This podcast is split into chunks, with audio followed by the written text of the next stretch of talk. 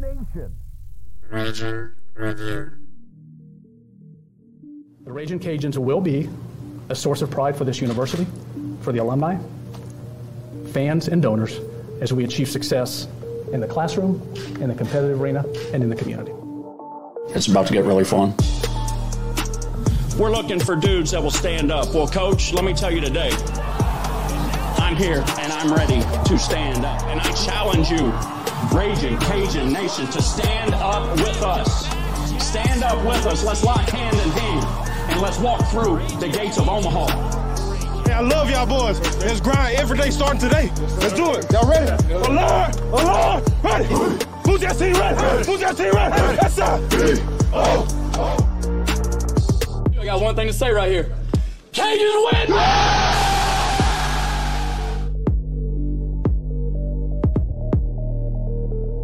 Ladies and gentlemen, welcome back to the Raging Review podcast, special morning edition of the live show. This week, schedules got in the way of things, and you know, life is what it is. So we decided Wednesday morning will be the day. So welcome into the show. If you're still drinking your coffee, get another cup, hang out with us. Jerry, Nick, myself, ready to do this. Lots to talk about. Some shows just write themselves, as we said in the pre the pre-show meeting. So today should be a lot of fun and uh, interesting. There's a lot to talk about around Cajun Nation. Boys, how are things? Good. Good morning.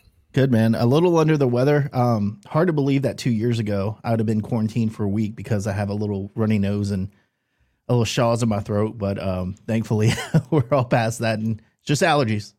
So uh, you guys are okay. No mask required on the feed today. I think uh, Nick may have uh, caught in the COVID from the parade. Uh, I got an injury from the parade you see here. You know, got hit in the face by a bead. You know, one of those oversized beads with the way too big medallion. Got a little injury here. So, by the way, you know, shout out to Chris, the cotton candy guy, who who was uh, selling said, selling the cotton candy on the parade route. That was unexpected, but but happy to see him. all the cornies from around that come in from Mardi Gras and everything, they decided to sign up last minute. We didn't get to we didn't get to put that on the timeline, so sorry about that in, in advance. It, it wasn't something we could get out to you, but uh, lots to talk about. Uh, first, before we go any further, and I forget, I want to give a shout out to Cajuns Golf, who now sits in solo second and three shots back at the uh, Sunbelt Championships uh, for for golf, and really led by two freshmen that are that are striping it right now. I wanted to give them a shout out. If you guys want to see them, you can see them on ESPN Plus. I think the guys tee off in about an hour and a half. Uh, I'm not 100% sure on that. Maybe you guys can look that up as we go along, but they tee off shortly. Uh, and is it still in Florida? It's still in Florida, right? Um, I don't Annandale. I think that's in Mississippi. I think It's Oh, it's in Mississippi this year. Okay, Yeah. my bad. But I, before you go on, I wa- I do want to give a shout out first to the team because they've been steady right through the whole tournament. Like they they hit- held first, they're in second. Um, so so great job there. But JD Byers does the the uh, the commentary for the uh, golf event, and I hate watching golf on TV or stream or whatever. But uh, JD does a, a bang up job. He he does a lot of stuff for the for the conference, and he's also the South Alabama guy. So um so credit to him. He he's doing a great job this week. friend of the pod and a true pro. Uh, he has the the the TV. You know, there's few people that can cross over between radio and TV. JD does a really good job. I think he he calls the, especially the baseball games. I think that he he lays out enough when he's on the uh, on the air uh, for TV and when he's on the radio, he he does a really good job of of commentating. And just a So, nice dude, man. yeah, just a nice guy. I think we've had him on twice, huh, Jerry? Yeah, he's he's uh he's Jerry's pro. Zoned like out. Jerry needs more coffee. yeah. Get a refill, Jerry. We got a lot to talk about. Uh, also, shout out to women's go- uh, tennis. Excuse me. Women's tennis will uh, start their postseason bid at 1.30 today. Uh, unfortunately, not on the plus, but you can watch their matches on RagingCajuns.com. They'll have a feed up. I just learned that just a few minutes ago. Uh, Cajuns men's tennis has been in the SBC championships for the last four days, five days. Uh, unfortunately, doubles not going so great. I think singles are still in swing. So shout out to them. Hopefully they can uh, they can have a good tournament. I know that at the end of the season they were ranked number 70 in the country, um, which I know the top 25 is something we're all used to with all the other sports, but in tennis there's so many programs. Being in that top 75 is kind of a, a coveted position. So we have a good men's team. We've, we've had a good men's team for a long time, led by Carlo Cajun and a couple other guys that have really showed out this year. So shout out to them. Hopefully they can they can make some hay in the Sun Belt Conference tournament and uh, all of the teams can make it uh, into the postseason and beyond. So shout out to them. Also, softball continues their absurd uh, 79 consecutive now Sun Belt Conference Series victories. Uh, this was a particularly impressive one.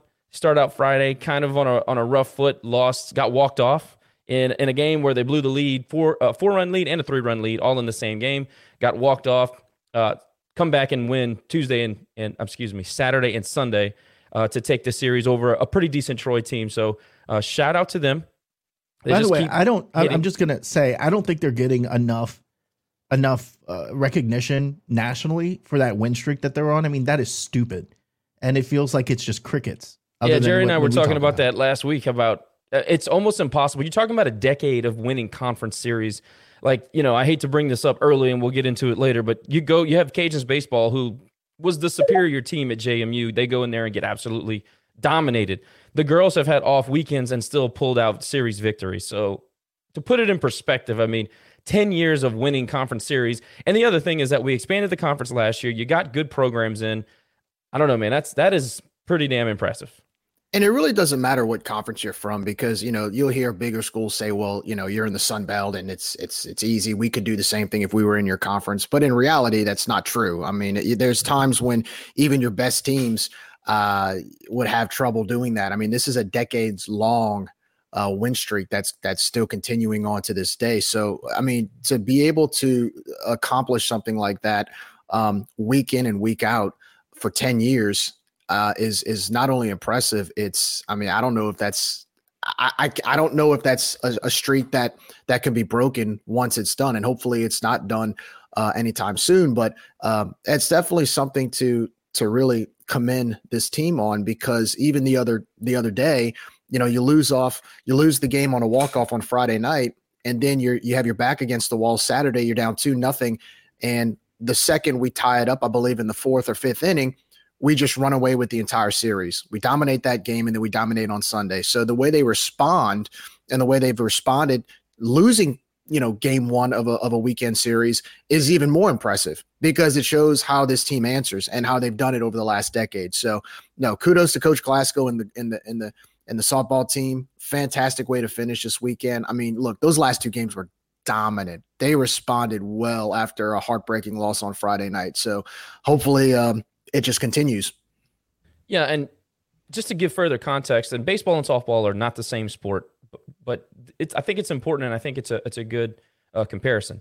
You know, Deggs went into his interview and said that the Friday night game that we lost was in heartbreaking fashion, and he felt like it carried over into Saturday and Sunday, which I don't necessarily disagree with that.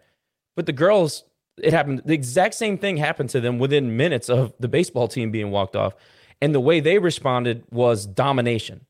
So I, I, think Josh, I think it's the expectation from that pro. I think you've got two different programs that one has the expectation that they are going to win the series, and the other, I'm not saying that the guys don't go into these these series expecting to win. I just don't see the urgency from them when their backs are against the wall. I do sometimes, like like uh, they they've had some great come from behind wins this season, but we'll talk about consistency later it's missing everywhere. It's missing with the hitters. It's definitely missing with the pitchers. And one of the things you saw with the baseball program is is the commentary commentary on on the stream. I listened for just a little bit, and JMU's like, "Yep, the, the, the we're welcoming the best pitching staff in the conference." Other teams look at us as the best pitching staff in the conference based on ERA, solely, based on the numbers, right? Yeah. Based on the numbers, but we know because we watch them every game. We know there's inconsistency. So uh, it's it, there there are just so many levels of inconsistency on the baseball side where on softball there is just the expectation like there is no other choice you are going to win the series i don't see that yet from baseball i agree 100% i think they're searching and it shows because they're not i think one of the most important things about the softball team especially over the the uh, crazy consecutive series uh, streak is that how sure of themselves they always seem and that's something that we haven't had here in a very long time so that is the difference for me. And you said consistency, and look at how consistent Lauren Allred's been. She's also she's I think this is the second time in three weeks she's the Sun Belt Player of the of the week. You know, look at uh, Laney Credeur who's coming on strong. Look at the pitching staff that's that's found I think a pretty decent groove. Now I don't necessarily love the the you know I don't know who's going to start when, and that's kind of a fan thing. But look at Sam. Sam has really started to now that she controls the first and second inning, when she gets deep into starts, she's unhittable. Uh, Kandra Lamb has been. This is about as consistent as you could have expected from her. Uh, Meghan Schorman has become the ace that you wanted when you recruited her here from Kentucky.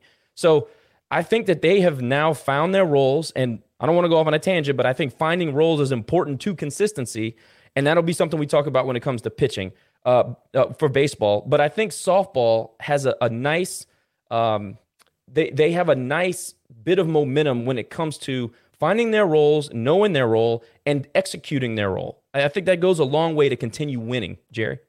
Well, I think softball also has an, it's about attitude. It's about um, uh, it, it's mentality, a certain mentality that they carry. I mean, w- like you had said, it was a tale of two programs the other night when we hear uh, softball getting walked off, and then all of a sudden the next two days, like I said, they dominated. Whereas baseball, you know, one of the main reasons we kept hearing why the Saturday game was such a disaster was because, well, the guys were just so dejected from Friday night. I mean, that's a totally polar opposite mentality going into a game when you're walked off and you lose in heartbreaking fashion. I think with the softball team, they're so i mean we're just so used to being in the top 25 we're so used to fighting for a regional host. We're so used to playing for a spot in oklahoma city that it's all the way like the roots of that mentality is all the way to when you walk into a young lady's home to recruit her and you tell her those things. And when she's on her recruiting uh, journey trying to find out or figure out where where she wants to play uh, you know, when she looks at Louisiana, she looks at that and she says, okay, they have a culture of winning. They're used to winning. They're used to dominating the conference. They're used to going uh, play play against the best of the best, whether it's in a regional or in a non-conference schedule. So I think that carries into uh, the, the once they sign with the Cajuns, that carries into when they put on that uniform. Uh, it, it's rooted all the way to when they when we recruit. I mean, we have that reputation. We've always had that reputation, and it it pours out onto the field. Um, I mean, after Friday night, I I was kind of worried because Troy is a good softball program. They have a good team. You played at their house. Uh, they had all the momentum they needed to take one of the next two games and we shut the door on them right away. And that was that was huge. I mean, it just it it is it is it's a small weekend series, but it's an indication of of where our softball program is and the mentality that those girls have every time they take the field. And that and as a fan, I feel great. I feel so comfortable knowing that now and seeing the way they respond and, and just the attitude they have. And I was just gonna say, and then you look at the flip side with the baseball team this weekend, they go and lose a hard fought, you know, game on Friday night that was very emotional through the end because it was back and forth. That was a great baseball game, by the way, even though we'll talk about, you know, specifics later. But as a, as a casual fan, this is a fun baseball game to watch. We lost at the end. How do you respond the next day? Do you come out on fire and like, no, we're we're gonna we're gonna you know we're gonna kick their butts. We're getting revenge today, or do you lay down? I think the score tells you what we decided to do. And you did it and what's sad is you did it against South Alabama. A Friday night, you're up five runs in the eighth. You blow the game, you lose in the ninth, and then the next two, the next game, and the next that doubleheader on Saturday, you score 32 runs and you dominate. I mean, you crush them. And you look back, and I'm like, if we would have had that attitude this weekend or this past weekend, no telling. Even if we would have uh, lost the series, at least we would have taken a game. I think it would have been good enough to take one game. And so I think that is is so huge now because now we're in that time of the year where there's you you have to limit your mistakes. I mean, this isn't a non-conference where you you you you experiment with players, you experiment with your pitching, you experiment with your lineup, and what ends up happening is it creeps into the mentality. Is what I'm saying. It creeps into the mentality that the softball team has, and it creeps into the mentality that the baseball team has, and that's really the polar difference between the two programs. Yeah, I agree with that. Uh, to your point about being one of the teams that play the nation's best, number three strength of schedule in the country, the softball team owns. They will take on Coastal Carolina, who we don't necessarily have that big of a problem with. They're not like the football team or the baseball team.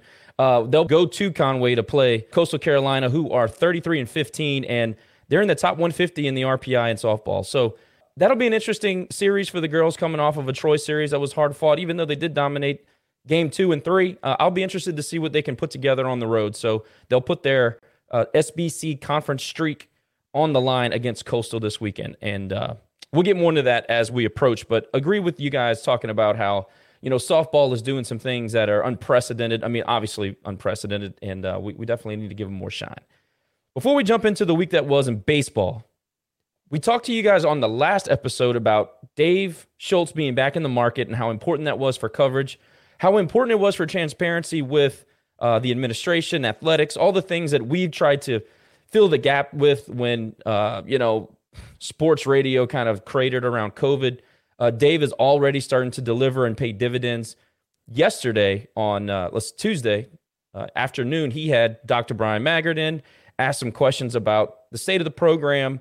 Uh, I thought it was some very interesting information that Bryan gave out, and I wanted to talk about that for just a minute. There are a few things that I want to get to, but there was one situation in particular where Dave asked Bryan about a, a budget shortfall that we all found out in the 22 audit where Cajuns sports as a whole was operating at a 5.2 million dollar deficit. You know, we've talked about that here, uh, but it, I thought it was interesting to get his thoughts on that. And basically, he gave an answer and he gave reasons, and I'm not going to say it's excuses, but then he went on to say that in order to make up the deficit going forward, the athletics program needs to generate seven to nine million dollars more annually. You know, at the time, I, I I was taken I was taken back by that comment because that's a pretty significant amount of money. Now, football season tickets were down. There are multiple reasons for that.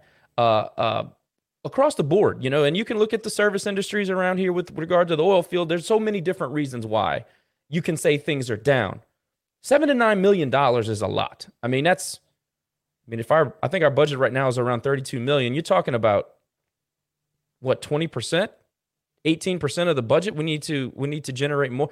That's a lot. That's a lot of money. And i was talking to somebody else that's close to the program and they basically said that since covid we had cut the spending by 7 to 9 million dollars. So that makes a lot of sense as to why he gave that that figure.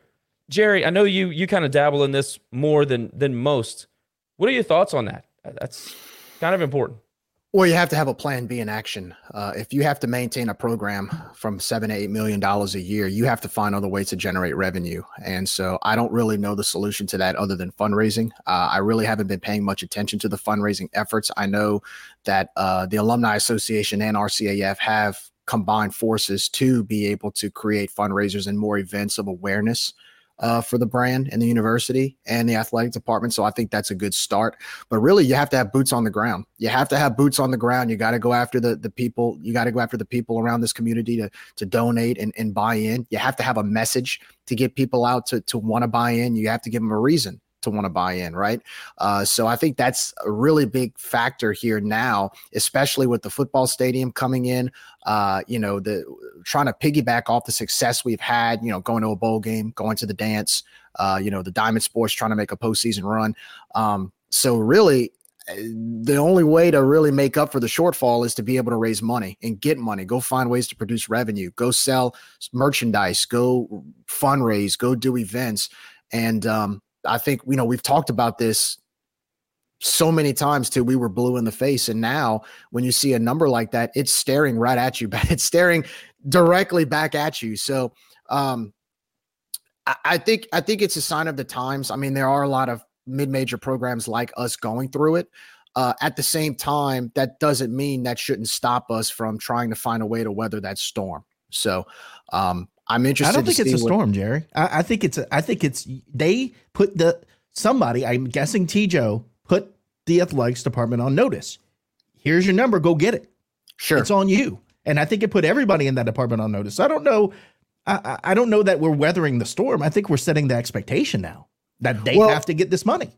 Well, I say we weather the storm because we've been through this over the last few years. And that's what I mean. I think weathering the storm and in, in, in, what I in the content in which I'm talking about is being able to find ways to even though other mid in other words, other mid majors are going through the same thing, that shouldn't stop us from kind of joining that crowd and just being like, well, everybody else is doing it, so I guess we can too. I think we need to lead in that regard and and set the example of, hey, look, yeah, we may be in the red, but here's ways to get out of it. And um, look, we've got some. This is a very business savvy town. This is a very business savvy community. If we can just find ways to brainstorm and do that, um, it, it can be done. It's just a matter of putting one foot in front of the other and going do it. There's money in the area. I mean, it's Acadiana. Think about how big Acadiana is. And and and we need to one again, we say it all the time, we need to market to our own people But it pisses me off every time I see Tony Chachere's behind the the the the catcher at the school across the basin. That's a New Iberia Opelousas company. Some why is that money going across the Yeah, basin? they're headquartered in You know? Opelousas. T- Tabasco did some things with us a while back. I still have an old UL Tabasco, and we used to have the. I think we had some Tabasco um, patio furniture or something. But why? Why are we not engaging with them? Obviously, there's a history somewhere there that they didn't want to engage with our folks. But I think now, like I said, I think now that that our our guys are put on notice that this is a number and you got to get, they're going to have to start being more aggressive with these people and and, and with the marketing to our own. Uh, what i- what is it? Our city, our team. Our Uh, town, 100% our town, I- our team. I like Exactly. it lot. I've been I seeing it a lot more too. A hundred percent. Yes. Of course, we're gonna start. You know, lawn guys are here right now. Uh, of all, they usually come at like three in the afternoon, but yeah, right now. I got the wood okay. chipper behind my house. Jerry's got the uh, Lafayette High being built. Nick's got the the lawn guy. See, these are the struggles of doing it during the morning. But uh, but Nick, let me ask you this: like from a confidence standpoint, how do you feel about getting a, or being able to get that done? I mean, like we said, that's a chunk, eighteen to twenty percent of your budget you have to increase. That's that's a pretty substantial chunk.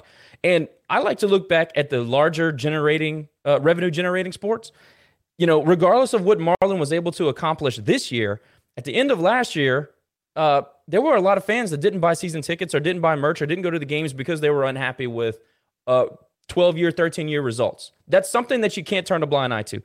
And as much as we love Coach Dez, the fact of the matter is the, the widely felt, um, the people around town expected the floor to be eight and four. I don't, I don't think I'm wrong on that. So the season tickets for football were down. We know that. I mean, the mass exit of Napier and and all the other things that went on. I think that that cost a ton of money. Not to mention this the way the schedule lined up, the way that you only had I don't know maybe one or two exciting games to go to as a, as a fan on a Saturday. You know, I I don't know how much money we actually generated from tailgating. I know it was way down. So many of those larger generation uh, revenue generators were were impacted in a very negative way, and it, it wasn't necessarily because of COVID. Now I know we were a year clear of that, but it was results on the field, and it was lack of engagement and lack of promotion and lack of going out to the community and charging to- twenty five hundred dollars a tailgate spot for for your RV. There you know, go. do And you we- want do you want do you want ten RVs out there at twenty five hundred a season, or do you want a packed house at five hundred dollars a season? I'll take the packed house at five hundred. exactly, and Yeah. Did we I learn agree. from those things? But did that- we learn- exactly. Did we learn from them? Is there a plan in place now to go out and engage the consumer? Is there a place now to promote in a relentless fashion? But that's what you were asking me if if I'm confident we can raise the funds. Right. Yes. Look, for year one, I'm not. I'm not. I mean, nine nine million to go from like maybe asking three to nine is a big. That's a big jump. But um, but I think when you give me six months and I can maybe answer that question a little bit better because I want to see what the response is from the athletics department. They had a little Houston gathering over here. Um, unfortunately, I was on a business trip, so I couldn't make it. But that was the first that I've heard in, in years that they're trying to engage with the folks here, other than doing a little tailgate spot, spot at Rice. So show me that you can do it in the next six months. Show me you're thinking outside of the box. Show me that we're starting to get, you know, th- this 2500 or whatever it is a season tailgate spot. Show me that you're trying to open it up to more people. Uh, again, it's embarrassing when you show up, you got 10, 10 spots. Oh, yeah, but you got $2,500 from each one of them. Yeah, but you only got 10 people out there. It's embarrassing.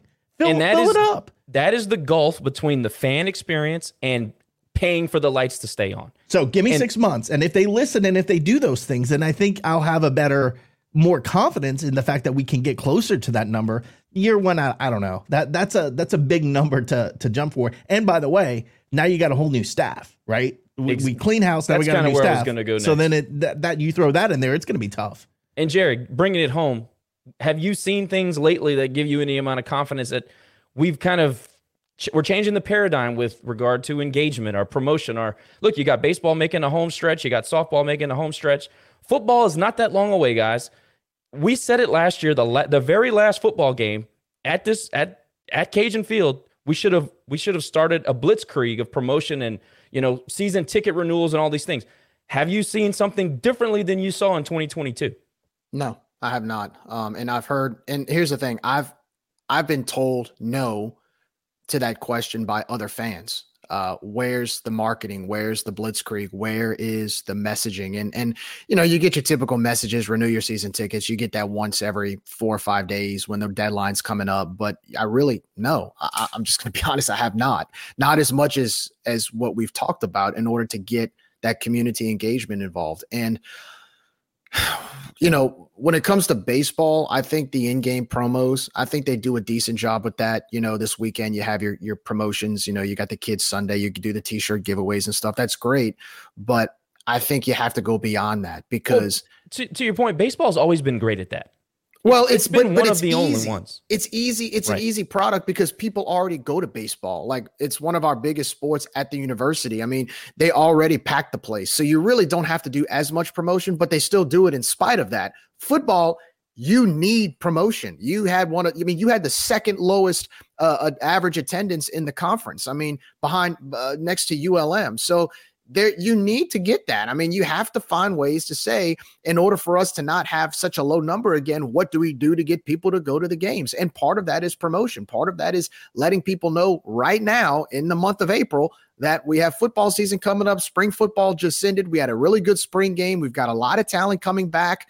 Uh, you know, this team's going to be a lot more, well, pretty much improved from last year. Uh, it's the it's a totally different team it's a different team and it's going to be a good team. So you got to find ways to take that and market it and say, look, Acadiana, this is going to be a fun team to watch. You like to see what you saw a few years ago. This team is kind of in that same ballpark as as what you saw in 20 and 21. So I think you have to find ways to sell that and you have to find ways to get people on board. The problem is a lot of people here they really just don't know. Like they don't the, the local people here just look at it, oh, it's UL football, great. Okay. I can watch the game on ESPN Plus, right? Well, what do you do to get over that hump of getting people off the couch instead of watching the game on ESPN Plus and buying into the program? Hey, what's the solution in doing We were that? selling out the stadium when I was on the field. I'm just saying, when I was on the field with a microphone, people showed up. You know, maybe well, I need well, you know what that means. do that again, right? Yeah, you got to come back and be on the microphone then, if that's what's happening. Then I couldn't say the stupid crap I say on here. So I think I'm gonna have to pass. Mystery I have to been behave a little bit. got to be good. couple uh, a couple little highlights that I took away from the interview as well. Uh, the clubhouse that we've been waiting on since the teak had been has been completed. Uh, that started at three million dollars has now ballooned to six to eight million dollars to get it completed in the way that uh, we want to do it with the extra hitting cages and pitching cages and everything. So that was interesting. Uh, Bryan Maggard said that he hoped he hoped that after the 2023 season, demolition would start if a certain amount of financing falls into place was exactly what he said. Uh, he hoped that 2024 would be a year of displacement for the West Side folks, and he hoped that 2025 would be sweet for the Cajuns. Uh, that doesn't give me the warm and fuzzies, but hey, it is what it is. It always is a hope. It's a hope and a wish around here, and that's another thing that keeps people away from buying in. You know, the way that we do and the way that only few do. So maybe we're the idiots. Um, so he said that. A few other small things. Uh, softball is about to get a little bit of an addition to Lamson for also some batting cages and pitching pitching cages. I know if you've been around Lamson, you know they have a great grandstand. They have a great outfield. They've done a lot of really good uh, job. They've done a great job with the details of that park. I think they do a fantastic job, especially. I mean, if you compare it to anywhere else in the country, especially a school our size, we're we're about as good as it gets. But the pitching areas and the bullpens and everything, there's some to be desired there. So that's going to get a little bit of a facelift. And let's be honest, with this, with the way that uh, coll- collegiate athletics has progressed over the last 10, 15 years, you got to keep up. So you can't just build a stadium and ignore it for 45 years like we did with Cajun Field. You can't do it like that anymore. So uh, he also, Dave did a great job asking about why we don't use Cajun Field in more of a multi-use, uh, fat, uh, you know, it's it could be a multifaceted facility, uh, but we don't use it that way. Bryan said that there's really no way to get uh, huge equipment into Cajun Field. It's such a it's a it's just a hassle. It's almost impossible to get it down the tunnel. There's no way to get uh, like 18 wheelers in there to do concerts and things like that. So he did say in phase one or two, or uh, I might be misremembering. Uh, shout out to Roger Clemens, uh, but he said he said something like in one of the phases early on, they're going they're they're planning to put a bigger opening to get concerts in there to get some revenue generation. So I thought that was important. Uh, we didn't spend a lot of time talking about that, but you got to use the facility to make more money. Uh, you know, if you're not going to, it's it's too good and too um, prime of a location to use it six to ten times a year. But It I will tell you, he did also say that the whole premise behind the build out of the the the new you know West Side is that they're going to make it into a multi-use facility. Correct. In that regard, so that was good to hear because, like you said, it's six games a year ain't going to cut it for all the millions of dollars that they're spending on it. So that'll be a great way to recoup some money, pay the bills, get the loan paid down, you know, all that other stuff because we know it's going to be financed. I mean, bonds are only I don't know how much of the the project, I think maybe 25%, Jerry, do you remember? 33% maybe? It's it's somewhere a third or fourth of the project. Yeah, they, So- they usually have to bond that out. But I mean, you know, the thing about Cajun Field and the beauty of Cajun Field is the capacity actually works perfectly for a concert. I mean, if you take all of the seats, including the the hill, you can get anywhere between 40 to 45,000 plus anybody on the floor. That's around 50 to 55,000 people inside of that venue for a good solid concert. I mean, if you can bring a big name to Lafayette, that's how you do it. I mean, there's a lot of times I would complain over the years of why do we only attract country stars or like has been bands with a bunch of replacements, right? Where all the original members are either deceased or not there anymore. So I always wanted like a headline band. I think the last time uh I want to say, I think wasn't it was it was it Garth Brooks that came to Lafayette uh a few years back or who was it? Yeah, he was the- sold the place out for a week.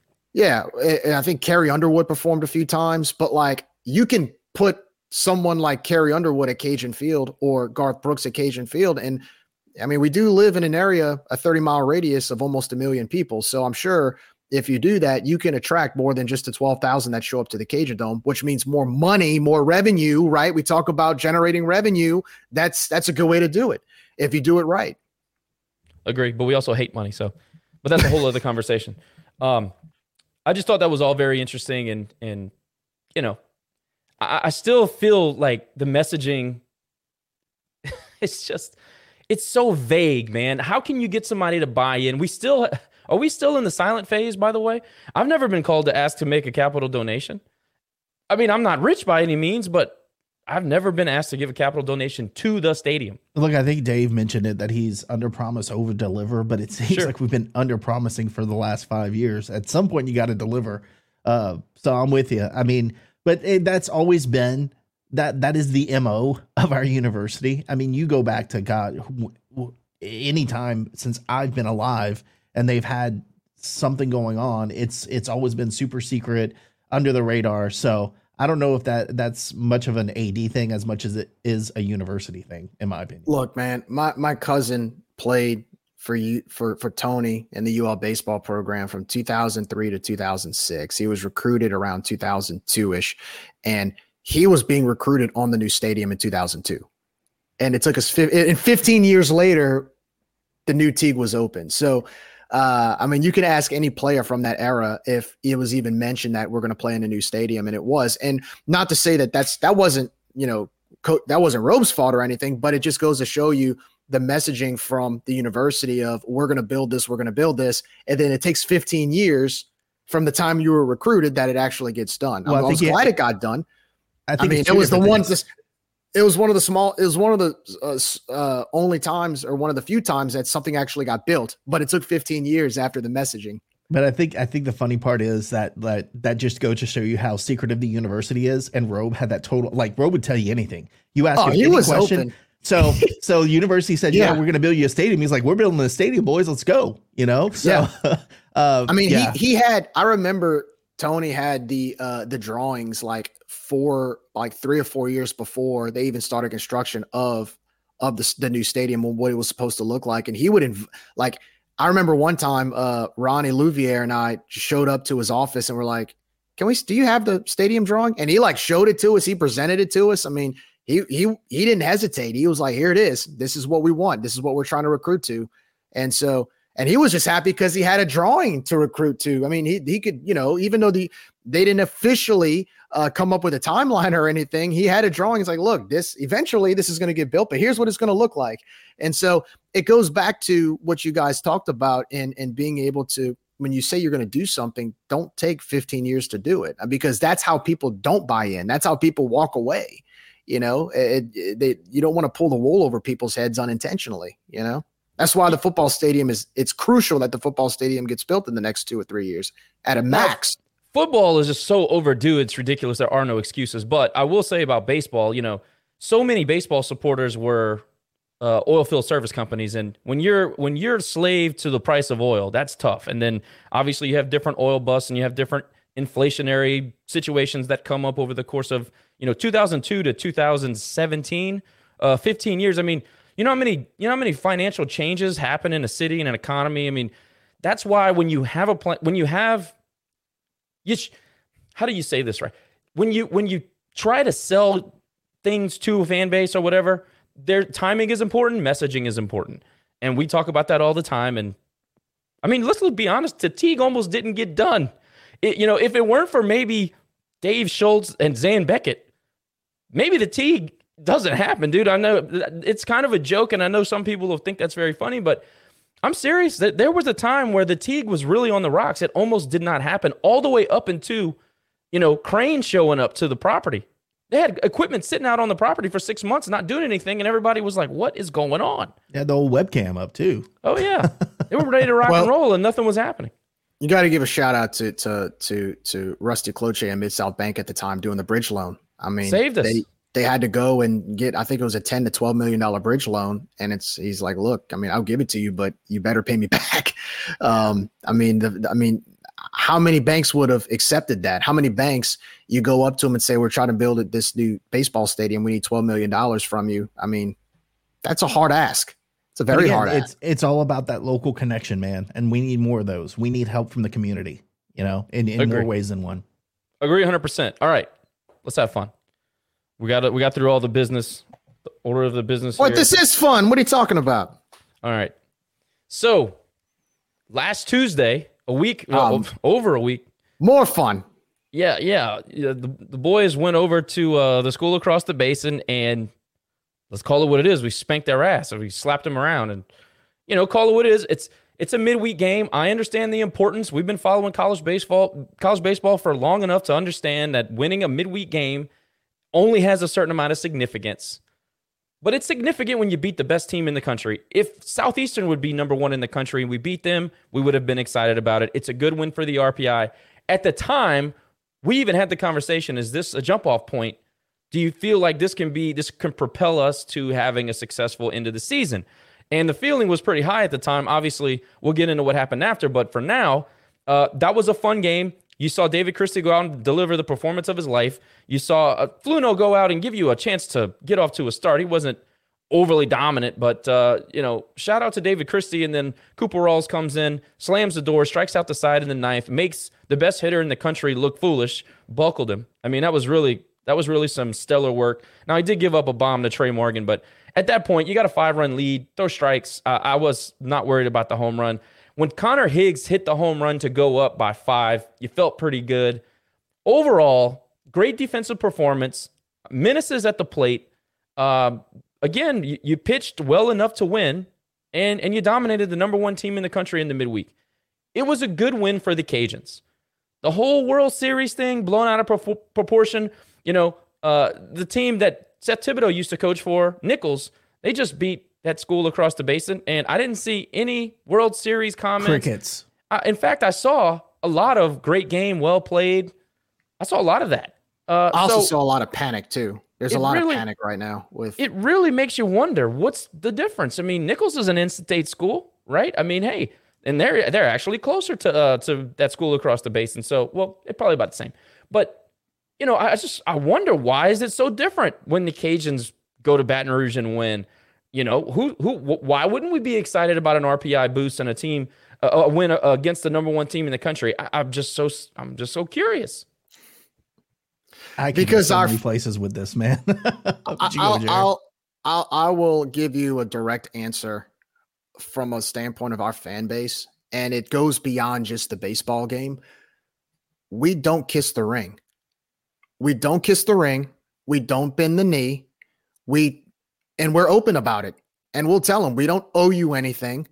We don't. We, we're not gonna. We're not gonna bow down to your tiger statue. And when we win, we're gonna let you know that we won, just like they would have done to us. They, they. There's no doubt they would have said, "Oh, we overlook ooh la la. It's not a big deal." But they would have. They would have snuck in a few. Oh, little brother and business as usual. They would have snuck in. some Jerry, they talk. were doing it uh, like three days before the game. There you like go. they wouldn't. So- they wouldn't have. They started like three days before we even played them. It was all And, over. and a week after. And a week The after, they're still on my on my Twitter today. That's what I was gonna say. There's up until last night, up until last night, while the Nicholls game was going on, while we were playing our game against Southern, you go on their message board, there's still threads about us a week later after a midweek game. My mindset was, don't get me wrong, I was ecstatic to beat them for the sake of they were number one in the country and, and I really boosted our RPI. And you get a little bit of excitement because you get to, you know, I had some friends who were going back and forth and cutting up, but it's all joking. It's not personal. It's fun, right? We they support their school, we support ours. Nothing wrong with that. But some of these people, you look on Twitter, you look on the message boards, they were like getting personal about it, like really personal. I mean, it, it was to the point where I'm like, I was happy and I was excited, but Wednesday, I was ready to focus on JMU. I was like, look, we won the game. Ha ha, go Cajuns. Let's focus on JMU and let's build off of this. That was my mentality. But you go on Twitter, you go on those message boards, and they're still talking about us acting like, oh, they won their World Series. Or I had a, a few of their fans were like, oh man, I live in Lafayette. I can't go to the office tomorrow because I just don't want to hear it from the Cajun fans. They're so hard to listen to. They're so loud about this stuff. And I'm thinking, do you know how ironic that sounds coming from your fan base? Knowing your fan base and the reputation you have, you're scared that other fans are going to talk trash to you. So you want to dish it on other people, but then when it comes back to you, oh my gosh, I can't take it. They're the K the ooh la la fans are so loud and they're so hard to listen to, and they're just so annoying. Meanwhile, we're Well- playing Tennessee on on national television in the NCAA basketball tournament, and all you read on Twitter is "ooh la la, ooh la la, little brother in the tournament, ooh la la," and they're sitting at home watching us play Tennessee. By the way, that pulled 3.8 million, the the highest, one of the highest rated games of the entire tournament. Yeah, it, it look, man. But it's on us, right? They're we're obsessed with them, but they're they've got our name in their mouth when they're not even involved in our games. Look, we stopped talking about them on our message boards like Thursday. That was it. I mean, the only reason why why they talked about it a little bit more was because we made the joke about the parade. That Well, was that's it. what I was gonna say. mean, I mean, like so I- I'll let me Go ahead, comment Josh. to dove into it. So Raging Review goes viral because Nick makes a fantastically hilarious troll parade video that I still watch every now and then and laugh my ass off because it was so great. And then I make the t-shirt that you get handed out at the parade that said World Series Midweek Champions. Holy cow. First of all, some of them got irate about it, but my favorite part is that some of them took it seriously because only that fan base would think that we would really believe that we were the midweek champions and throw a parade. Only they would. So so it was just it was just pure comedy across the board, but you know, you got you got big fish that we caught on the troll on the we were on a fishing expedition. We got Jordy Culotta, who has one Oh, of we're going to go into that in a second, by the way. yeah, yeah. We, he's got one of the most popular um, independent podcasts in Baton Rouge media. If And not went to the most. And went to USL. He went to USL. Isn't it funny that a lot of their media people are Scarborough. either USL drop dropouts? We're talking or, about him. Same Yeah. thing. Yeah, Uh, I mean, another guy on Culotta show went to USL or UL at the time. Yeah. yeah. Good stuff. So so so we get Culotta, and then the next day after Culotta thinks we're really throwing a parade, uh, he has Chris Blair on. Chris Blair is the voice of that school across the basin, but before that he was at Georgia Southern. So at Georgia Southern, he was one of the worst at the Louisiana Lafayetting. He just so then he makes this goofy comment on Culotta's show about how he goes on the internet, Google's Louisiana. Can I and the play it right thing- now? Can I You play it? Absolutely. I've got it. I've got it queued up. It's better to listen to it because I well, you know, it says on their website. Hold on, let me let me cue it up. Here we go. Uh, UL played their World Series here in Baton Rouge. World Series. There we go. You can't, they can't help it. Got the Tigers in game one. They'll have their ring ceremony on Tuesday night. LSU will be in Oxford this weekend. By the way, it was a parade. It wasn't a, a ring ceremony. and he Get got it right, t-shirts. Culotta. You hear them Come on, giggling like Over girls, here. though? Like, Uh, the spring football game is happening this weekend, so a lot to catch up with with the voice. Good morning. How are you? I'm good. I'm good. Yeah, it was a big win for the the Cajuns. right. Apparently, That's I right. didn't, I, I didn't realize how big a win it was. Oh yeah, it was such a big win for you know he turned into like uh, Brian Kelly.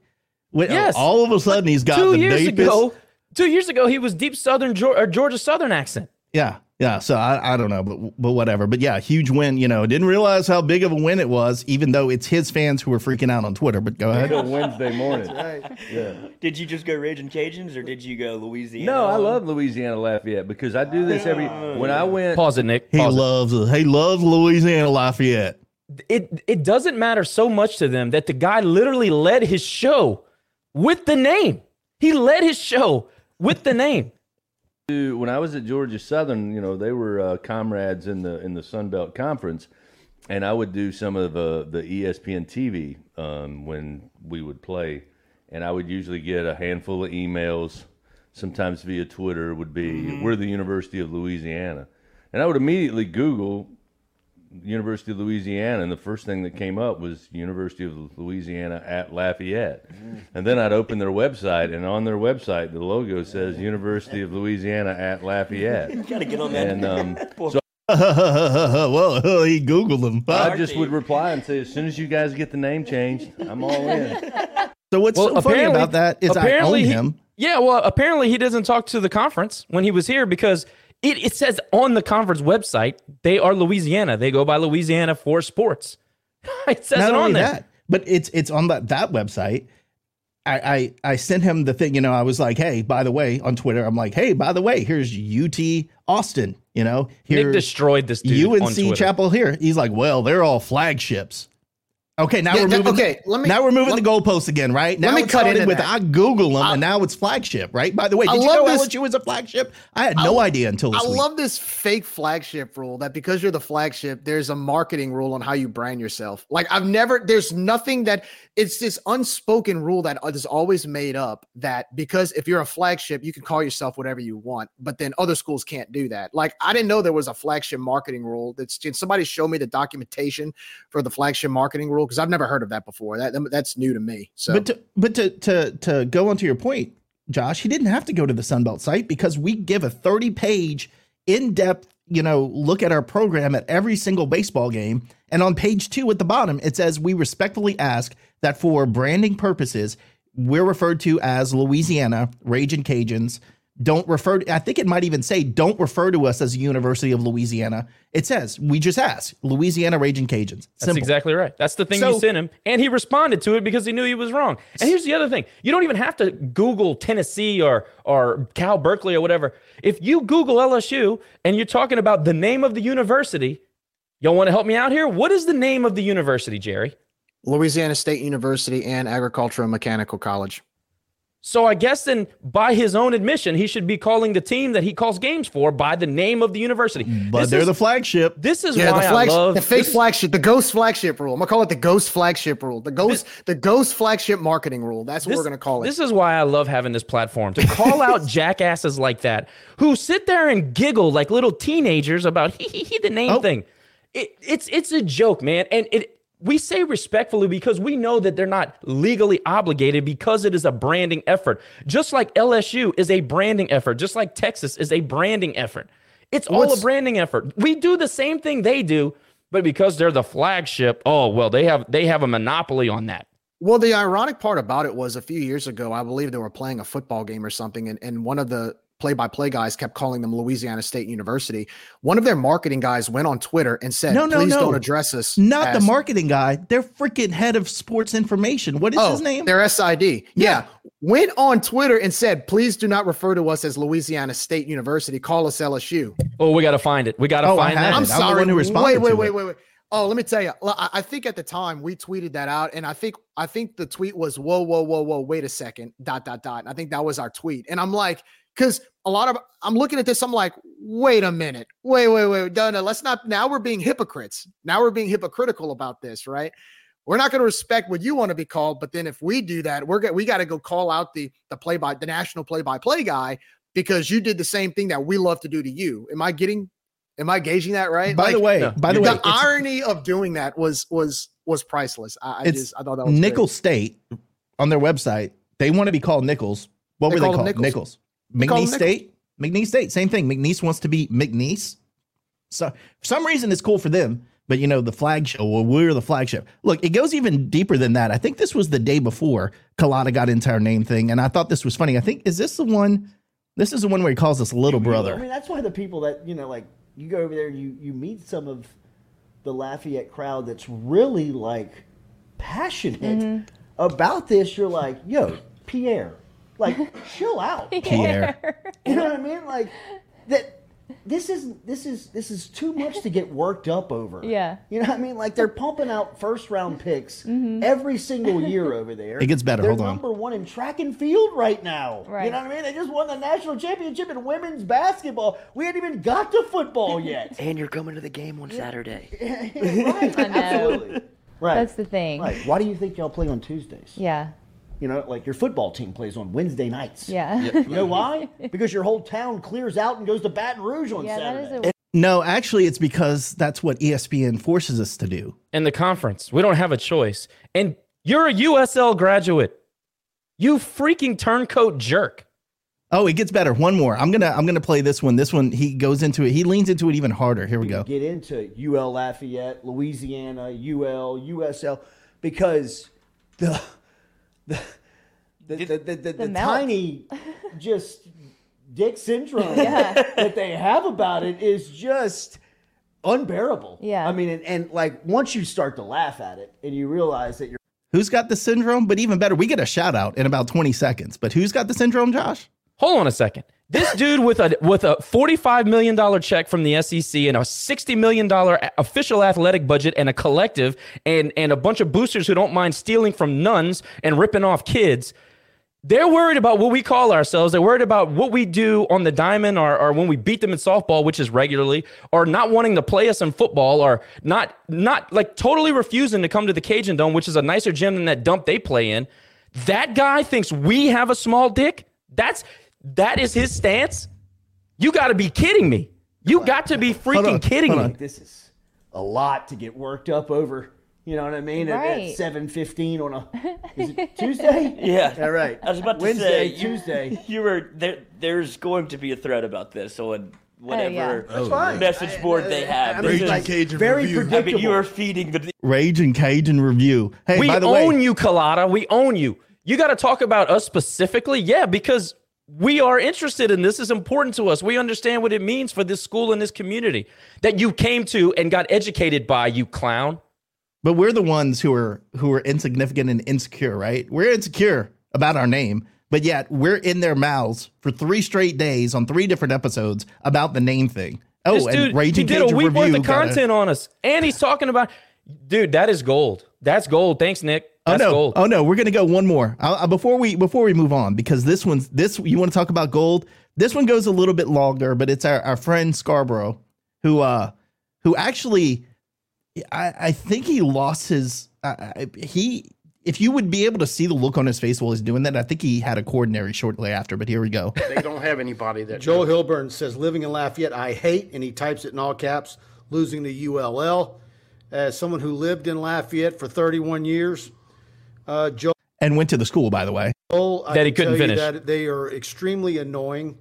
Uh, uh, let me clarify. Okay, they okay. They are extremely annoying. Who was who was in our DMs and and tweeting us while we were playing a different team on national television during the NCAA basketball? Well, it, it goes it goes bigger than that. When the fans do it, and Dave said this, and I agree 100%. When the fans do it, it's just banter, and it's how you develop a rivalry 100% uh, uh, for that. When the professionals in the booth do it, it's petty. When the people that do Baton Rouge media for clicks talk about it, it's it's transparently. What's the word? It's it's you are you are It's actively, disrespectful. Well, you're actively disrespecting us for clicks and, and, conversation. and that's what I told uh, uh, your boy, the the Tiger Voice, whatever his name is, who who started talking like this. The the my whole thing is like, if you're going to disrespect us, just say it. Just say we don't like you, and we're going to call you whatever we want because we don't have any respect for you. Well, the And thing I- is, you know the- what? the- I'd be okay with that. Okay. The basis of, but they always claim the basis of why they don't like us is because of our fans. It's our fans' fault. Well, you got, well, your fans are unbearable. The ULL fans are annoying. ULL fans do this and that. Um, you guys, one time I remember your athletic director has to send apology letters to other schools because you, your fans, you know, vandalized the other team's bus. You know, I mean, you're the one screaming STTDB or whatever, STBD, Yeah, whatever it's called. Like, right? Yeah. Yeah. you want to talk about us being disrespectful? I mean, I, I like I, I've the, to act to act like we're the worst fans ever and your fans are complete angels is one of the biggest cases of irony and ridiculousness that But I've ever heard. wait I mean, till I'm you sorry. hear why that he hates us. He says- that is insane to he even says- suggest that. But he says why he hates us. It's coming. I loved living in Lafayette. Uh, a lot of great friends there, but they've got a certain percentage of their fan base that makes it impossible for a lot of LSU fans in that city to pull for both teams. They make you choose. Good. Um, Good. It, it, they're just miserable human beings. Who sounds Oh, miserable irony. right now? The irony. The man is about to have like the man is having a, a a going on a rant. He's so angry the way he's talking about it, but he's telling he's saying that our fans are miserable while he's being miserable talking about it. right. Go on. Right. It, it, it- it's something to behold. And um, all their issues are LSU's fault. And yet, these are the same people who won't spend more than $20 for a ticket. And they've got to lure people to games with fun jumps and face painting and petting zoos for the kids. He couldn't forget the petting zoo, man. I want to be there for the petting zoo. When I was missed out on this? that one. Wait, Nick, we you had a wanna- petting zoo? Before we before we talk about the petting zoo, Nick, you want to post all the 50 articles that we've been talking about that you've found over the course of 60 years as to why LSU voted on this, that, or the oh other no, to keep it gets UL better. down? He tell he actually says it. Hold on. And they give away free tickets at McDonald's and Happy Meals. Sound like Will Wade going after the basketball coach. You know, and they, they, they, what their, their funniest thing, and I'm going to get off him real quick, but he, he picked a scab. He picked a scab because you're so offended. Well, we're miserable. We're We're we're, the ones that are miserable, Nick, not him. Who hurt We- you, we- Scarborough? Who we hurt did. you? We exposed these people for who they are. They're clowns. We're, we're, we're the miserable ones, guys. The funniest not- thing about yeah. them is they they make fun of LSU fans in the state that did not attend LSU. So what they need to be asked is, are you telling every citizen in Lafayette that you don't want them to come to your uh, sporting events that already are, you know, you can shoot buckshot and not hit anybody? No, dude, what we're telling you is don't wear your purple and gold crap when you come support the Cajuns. Is that too hard to ask? That and it's completely different. You don't need supporters. You have you have a- an 80 year head start. You have owned the state with regard to branding and and I mean basically brainwashing them into thinking they're the only institution in this state. If a Lafayette resident that didn't go to UL wants to go to a football game, a baseball game, a basketball game, of course we welcome them. But I promise you those aren't the fans running around with the Walmart t-shirts losing their freaking mind when you try to talk about UL sports over LSU sports. Y'all do that. And that is the issue. Unless they w- uh, attended or graduated from USL, because if that's the, the measuring stick, you're really in trouble. Well, you couldn't be a And fan because you couldn't taking 12 graduate. million dollars from the state every year to fund your athletics. Be self-sustaining. Ante up and write your own checks. Be And why can't we write our own Oh. checks? First of all, we don't take Oh, any money. uh, how- we don't take any oh, money from the state Well, as of about six years ago. that's one Second point. of all, we can't do that because you people legislate against everything we try to do. And spent four hundred thousand dollars. He wants to talk about spending state money. They spent four hundred thousand dollars of state money to fight against our name change. Their school did that, but we're not going to talk about that. We're going to talk about this false. And by the way, if you ever notice, fans from that school they just say stuff that's factually incorrect. Yes. and then it catches on, and everybody keeps starts saying the same thing, and it's wrong. It's just like, but it doesn't matter. Facts don't matter. They just keep saying it, right? So That's I've got the a little Twitter. bit That's left. the Twitter world But we live in. Keep, keep playing it. Keep playing Yeah, it. I I'm- hear- it's almost done. It gets It's better. almost done. It gets better. Oh, that was the scab. Well, look, quit mooching off the state is what I'm telling Right you. there. well, they're quit not, mooching they're off the not state. sufficient enough with an athletic Right there. Number. Okay. Of course, we talked about the Well, they were they Yeah, we're not Keep sufficient going, keep enough going. for No, keep LSU going. has milked the state for every dollar they could get. Wait, wait, And keep still going. have keep buildings going. falling apart, it. right? I have a comment about that. keep playing it. All right, Raccoons we're gonna falling wrap it through up. the ceiling.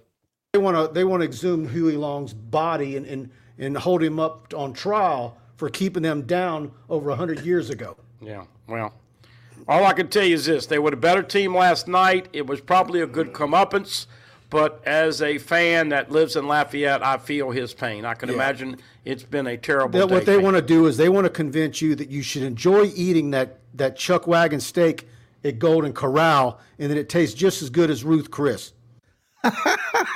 Oh my God! We somebody pissed that dude off. I guess Raging Who hurt Cajun has been busting his balls Guys, for about five years now. So him? Guys, we're the miserable ones, okay? we're we're just so upset, you know, Dude and this dude's Golden about to have about to cry on the air. We're the miserable ones, okay? Dude, Look, if you get two- look, Josh, I need to send it to you before you go, Jerry. You have to see the look on his face when he's going through this because he literally looks like he's about to cry. Well, I've seen him do it before. That's why I can't stand the guy. He's such a fraud. He couldn't make it through this curriculum, and instead he goes and creates the Bible of LSU.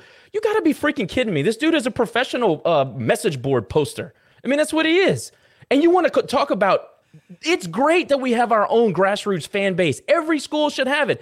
I never went to uh, Acadiana high school football games when I was at Carencro. Nick, I mean, th- where did you go? I mean, I went Jerry, were you going to Shaw I ne- games? No, I never went to Karen No. Crow games. I didn't the care whole about the Carencro whole games. reason that you get into the sports the athletics programs of the school you went to is because it's a pride thing they use it as a, as a professional sports fandom opportunity that's what they do I and still they, got they- mad at my brother when he sent my, my, my nieces and nephews to I'm like, they need to go to Acadiana. Like it, it it's it's just called loyalty. team. And what these people don't understand is that there needs to be a certain amount of loyalty. The reason why UL has been stuck, other than the fact that LSU and, and other reasons have kept us down, some of it our own fault. I'll, I'll admit that.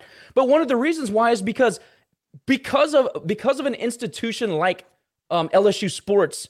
Because it's 60 miles away, it's so much easier to be loyal to a winner than it is to be loyal to the people who educated you. And what we're trying to do here, and I think we've been a pretty somewhat successful at it over the last five years is that we've tried to tell people and teach people that it's important to be loyal.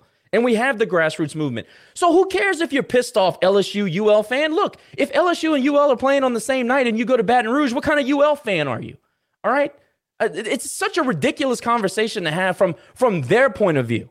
From our point of view, like I said, you can't you can't say you you support mom and pop shops and then buy goods and services from Amazon. That's not the same thing. You're not a mom and pop shop supporter. You're an Amazon supporter. You're you're you're looking for you're looking for convenience. That's not what we do here. What we do here is we prop up what's hard to do. And that's what uh, what's hard to do is to be loyal to this university who has struggled athletically for a multitude of reasons. Well, I think part of it is the fact that it's it's like you said, it's it, you know he talks about they want to take out the body of Huey Long and all that stuff, but it's that mentality that and he and nobody can deny this. The Huey Long mentality sticks with the state today to this day. It's the reason why Louisiana is dead last in almost everything good. It's the reason why education is fighting for 50th place. It's the reason why economic development is fighting for 50th place. It's the reason why people like Nick moved out of the state to find better job opportunities. That mindset of Huey Long is still here. And if anybody wants to see, but see, a lot of those, some of their fans don't care about that because as long as the football team's winning, that's all that really matters. Forget the fact that the people are moving out of Louisiana in droves and Louisiana is losing its tax base. Hey, you know what? Kickoffs at 2:30 against Alabama. That's what's important. We got to be in the stadium. That's important. But the fact of the matter is, he wants to say that you know uh, we want to blame Huey Long. Look, Huey Long. There's a book about Huey Long called Kingfish U. Huey Long and LSU about how he promoted LSU and basically shafted every other school. He helped write one of their official fight songs. How many governors out there in America help your you help help your school write an official fight song? Also, an Jerry, it was song? written by an I mean, LSU alum, a manship alum. One of their I mean- own wrote the freaking book. Uh, you know, and, and and and on top of that, you know, he wants to talk about, you know, well, quit mooching off the state. Who gets the most funding? Which university gets the most funding from the taxpayer in Louisiana by tenfold compared to other schools, other in-state schools? Which school is that? I don't think it's us. If you could, if you take that twelve million dollars he claims with athletics and combine it with the state funding that the UL system gets, and compare it to what the LSU system gets, it's still fifteen to twenty percent of what they get. It's They've also been- incorrect. you- we don't get state money anymore. But the idea to even say that we're mooching off the state when they've been the biggest benefactor off the taxpayer for the last hundred years is one of the biggest cases of irony I've ever heard. I mean, to even suggest that and and say, well, be self-sufficient. Well, the reason why you're self-sufficient is the fact that the state basically almost forced you to create uh, the Tiger Athletic Foundation because they couldn't afford to they couldn't afford to pay for your athletic department because you were building stadiums and you were putting dorms inside of your football stadium and funding illegally, your by the athletic way. program. And look, look. I mean, Scarborough saying that LSU. Look, LSU is the trust fund kid telling the, you know the the poor guy who's coming up by the bootstraps. Oh, but you got to just do better, find a better job, get a better opportunity. That's what that is. Oh, my favorite's like, well, join a better conference. Okay, invite us. We'll take the $60 million in revenue I mean, they wouldn't say be self sufficient. Okay, invite us to the SEC. We'll be self sufficient. Yeah, we'll make it on I that mean, sixty million. We'll get the 45, 50 million dollar TV contract and get a jump start. That's more than our entire athletic budget. Yeah, But I don't want to. I mean, I don't want to go down to say this. that when you. It's it's easy to say things like that when you're when you've been the benefactor of every legislative piece, uh, every piece of legislation over the last hundred years, and a lot of their fans. I mean, some of their fans are like, well, they want to blame LSU for everything. Look, it's not that it's LSU's fault per se, but you cannot deny, and none of these people can deny that LSU has been the, the largest benefactor of state politics over the last century. There's, I mean, you can't deny it. It's it's data. It's etched in stone.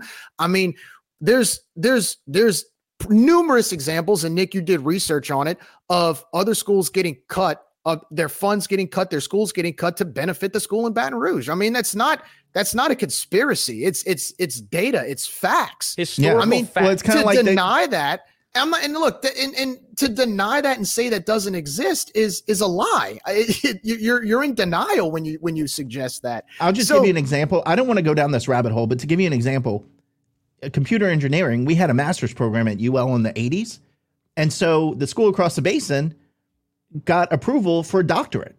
They didn't even have a master's. I don't even know that they had that that you could study that at LSU at the time. But they went and got a doctorate and then we kind of were like, "Hey, we've got the shouldn't we have it?" And they're like, "Oh no, well if they need it, they can go to USL and then they can come to LSU, the flagship to I mean, that just goes to show you, and they've cut programs and all that. I don't want to go down that rabbit hole because I don't want to lose fact or, or lose sight of the fact that Scarborough, that Culotta are, are are dedicating time on their program to talk about how little we are. Like they have to come out and verbally assault us to just you know assure that they everybody knows they're dominant in the state and they're the flagship. So we got to go verbally assault the the school 60 miles away and other teams fans from other programs in the conference are on Twitter going what are these man you guys hit a nerve right? Look how ridiculous these people are acting. That's Well, where it you want- shifted, Nick. and that's what that's where it shifted and that's what I love about it. if you want look it's one thing to say you're the flagship because look i'll i'll accept it. You're the flagship. Great. We have no But choice. S- they tell us every but- 15 minutes. but my point is do something with the title do something with the title you know you've you've undercut every other school in the state to prop up your flagship title and what have you really done with it Oh, even you better, know, Jerry. One of I their mean- fans, one of their fans said something about how great of an institutional edu- ed- educational institution they are, and I was like, "Yeah, you're second to last in the SEC." And then they changed it, and they're like, "Well, we're number 37th flagship in the country," and I'm like, "And out of 50? That's like congratulations." That's the Like, bottom 28%. You're in the bottom 28 percentile of flagships. And not only you're in the 28 bottom 28%, you've been given everything. You've been given everything on a silver platter and you've done nothing with it. That see, that part frustrates me more. It's not about being, I don't care if you're the flagship or not. To me, that's just nothing but a name. It's a title, it's a label. Do something with it. Don't abuse the title. I don't think a lot of our fans would care as much if you didn't abuse the title while simultaneously undercutting our stuff to to maintain that title but doing nothing with it. It's like basically stealing and then you're not actually using it's like it's like stealing a lawnmower out of my garage and then you don't use the lawnmower, you just keep it in there collecting dust in your garage, right? Do something with the title. You know, winning football games is not doing anything to uphold your flagship title. Okay. When you have to, when your athletic director has to come out in 2019 and tell the academic side to raise your own money because athletics can't give you any money to fund your school, that's a problem.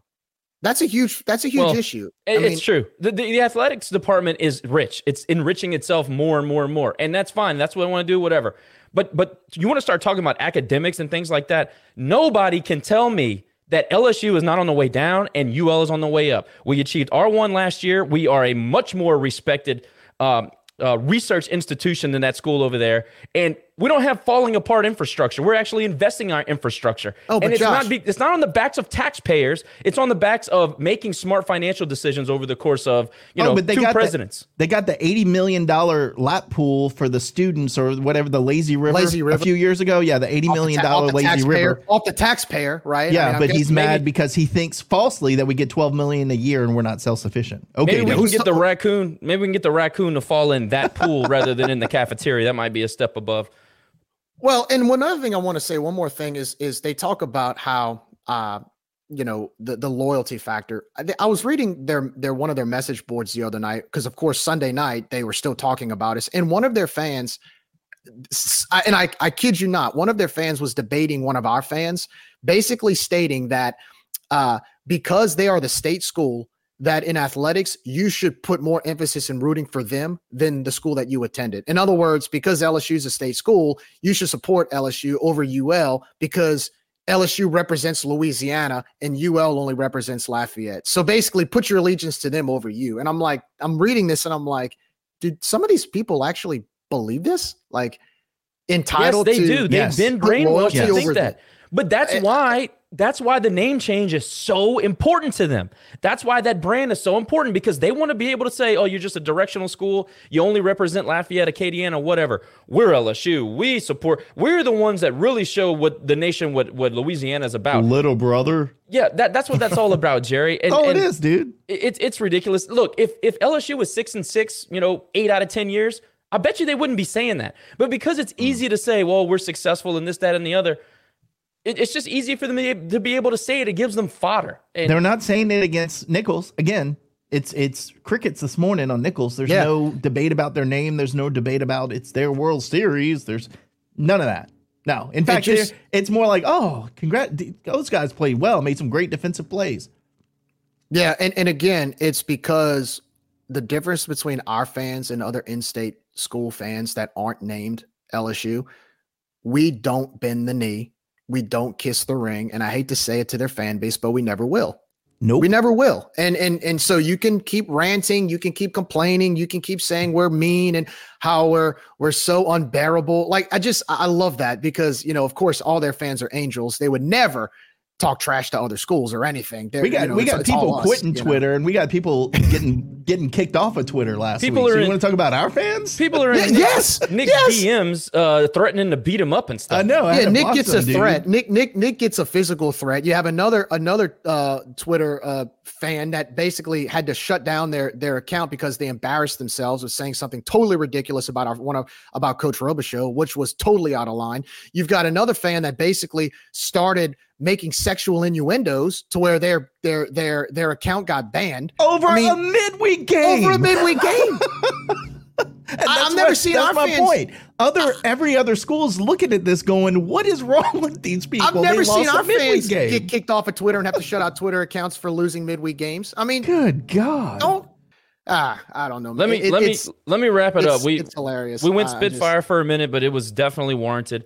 I just want to let everybody know if you're a UL LSU fan on the on the fence or whatever, you need to understand that no matter what these people really say, what they do in what they do in private and the way that they act tells you who they are. They really do hate us. They really do hate UL fans and the way that we try to do better for ourselves. They cannot stand it, okay? So if you're looking for an allegiance, do the right thing. They actively have tried to suppress us for as long as any of us have been alive 80 100 years Oh no, going that's a further. conspiracy. well That's it's not a conspiracy Josh. we can It's prove not it Real. we It's- can digging prove up it bodies and stuff now. Yeah, Yeah. we can prove You it want dig so up bodies of Huey Long? you know? how can you actively root for an institution that tries to kill what you're trying to do that's all i'm going to say if you're a ul fan a ul grad a lafayette resident whatever please keep that in mind the next time you want to put on your purple and gold and scream sttdb And we don't want to we don't want to dig up bodies of Huey Long, but we do want to point out how that institution has held every other institution in the state down for the Right. better part of 100 years. And Andrew uh, commented, you know, is there a public file? I think we should I know you and I Josh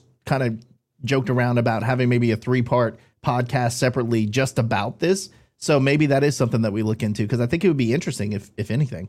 good off-season comment uh, content Well, the- i the think you're right greatest- about that the greatest thing that could have happened was now you have the UL and LSU system that are separated. So basically, neither can interfere with the other. So that's actually helped us in many ways. But I guarantee you, there were probably some legislators back in the day that were opposed to that for that reason. They Are you wanted to kidding me? monopolize the the the school system. Jerry, start Um, start looking at the fact that the University of Louisiana system is not allowed to have a flagship university.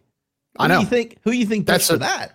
Well, they nicknamed it the LSU rule on, Yeah, on being exactly. called. I mean, the fact it's that they literally the nicknamed the, lsu rule they nicknamed this the rule after that school. That should tell you all you need to know. But we don't. They don't interfere.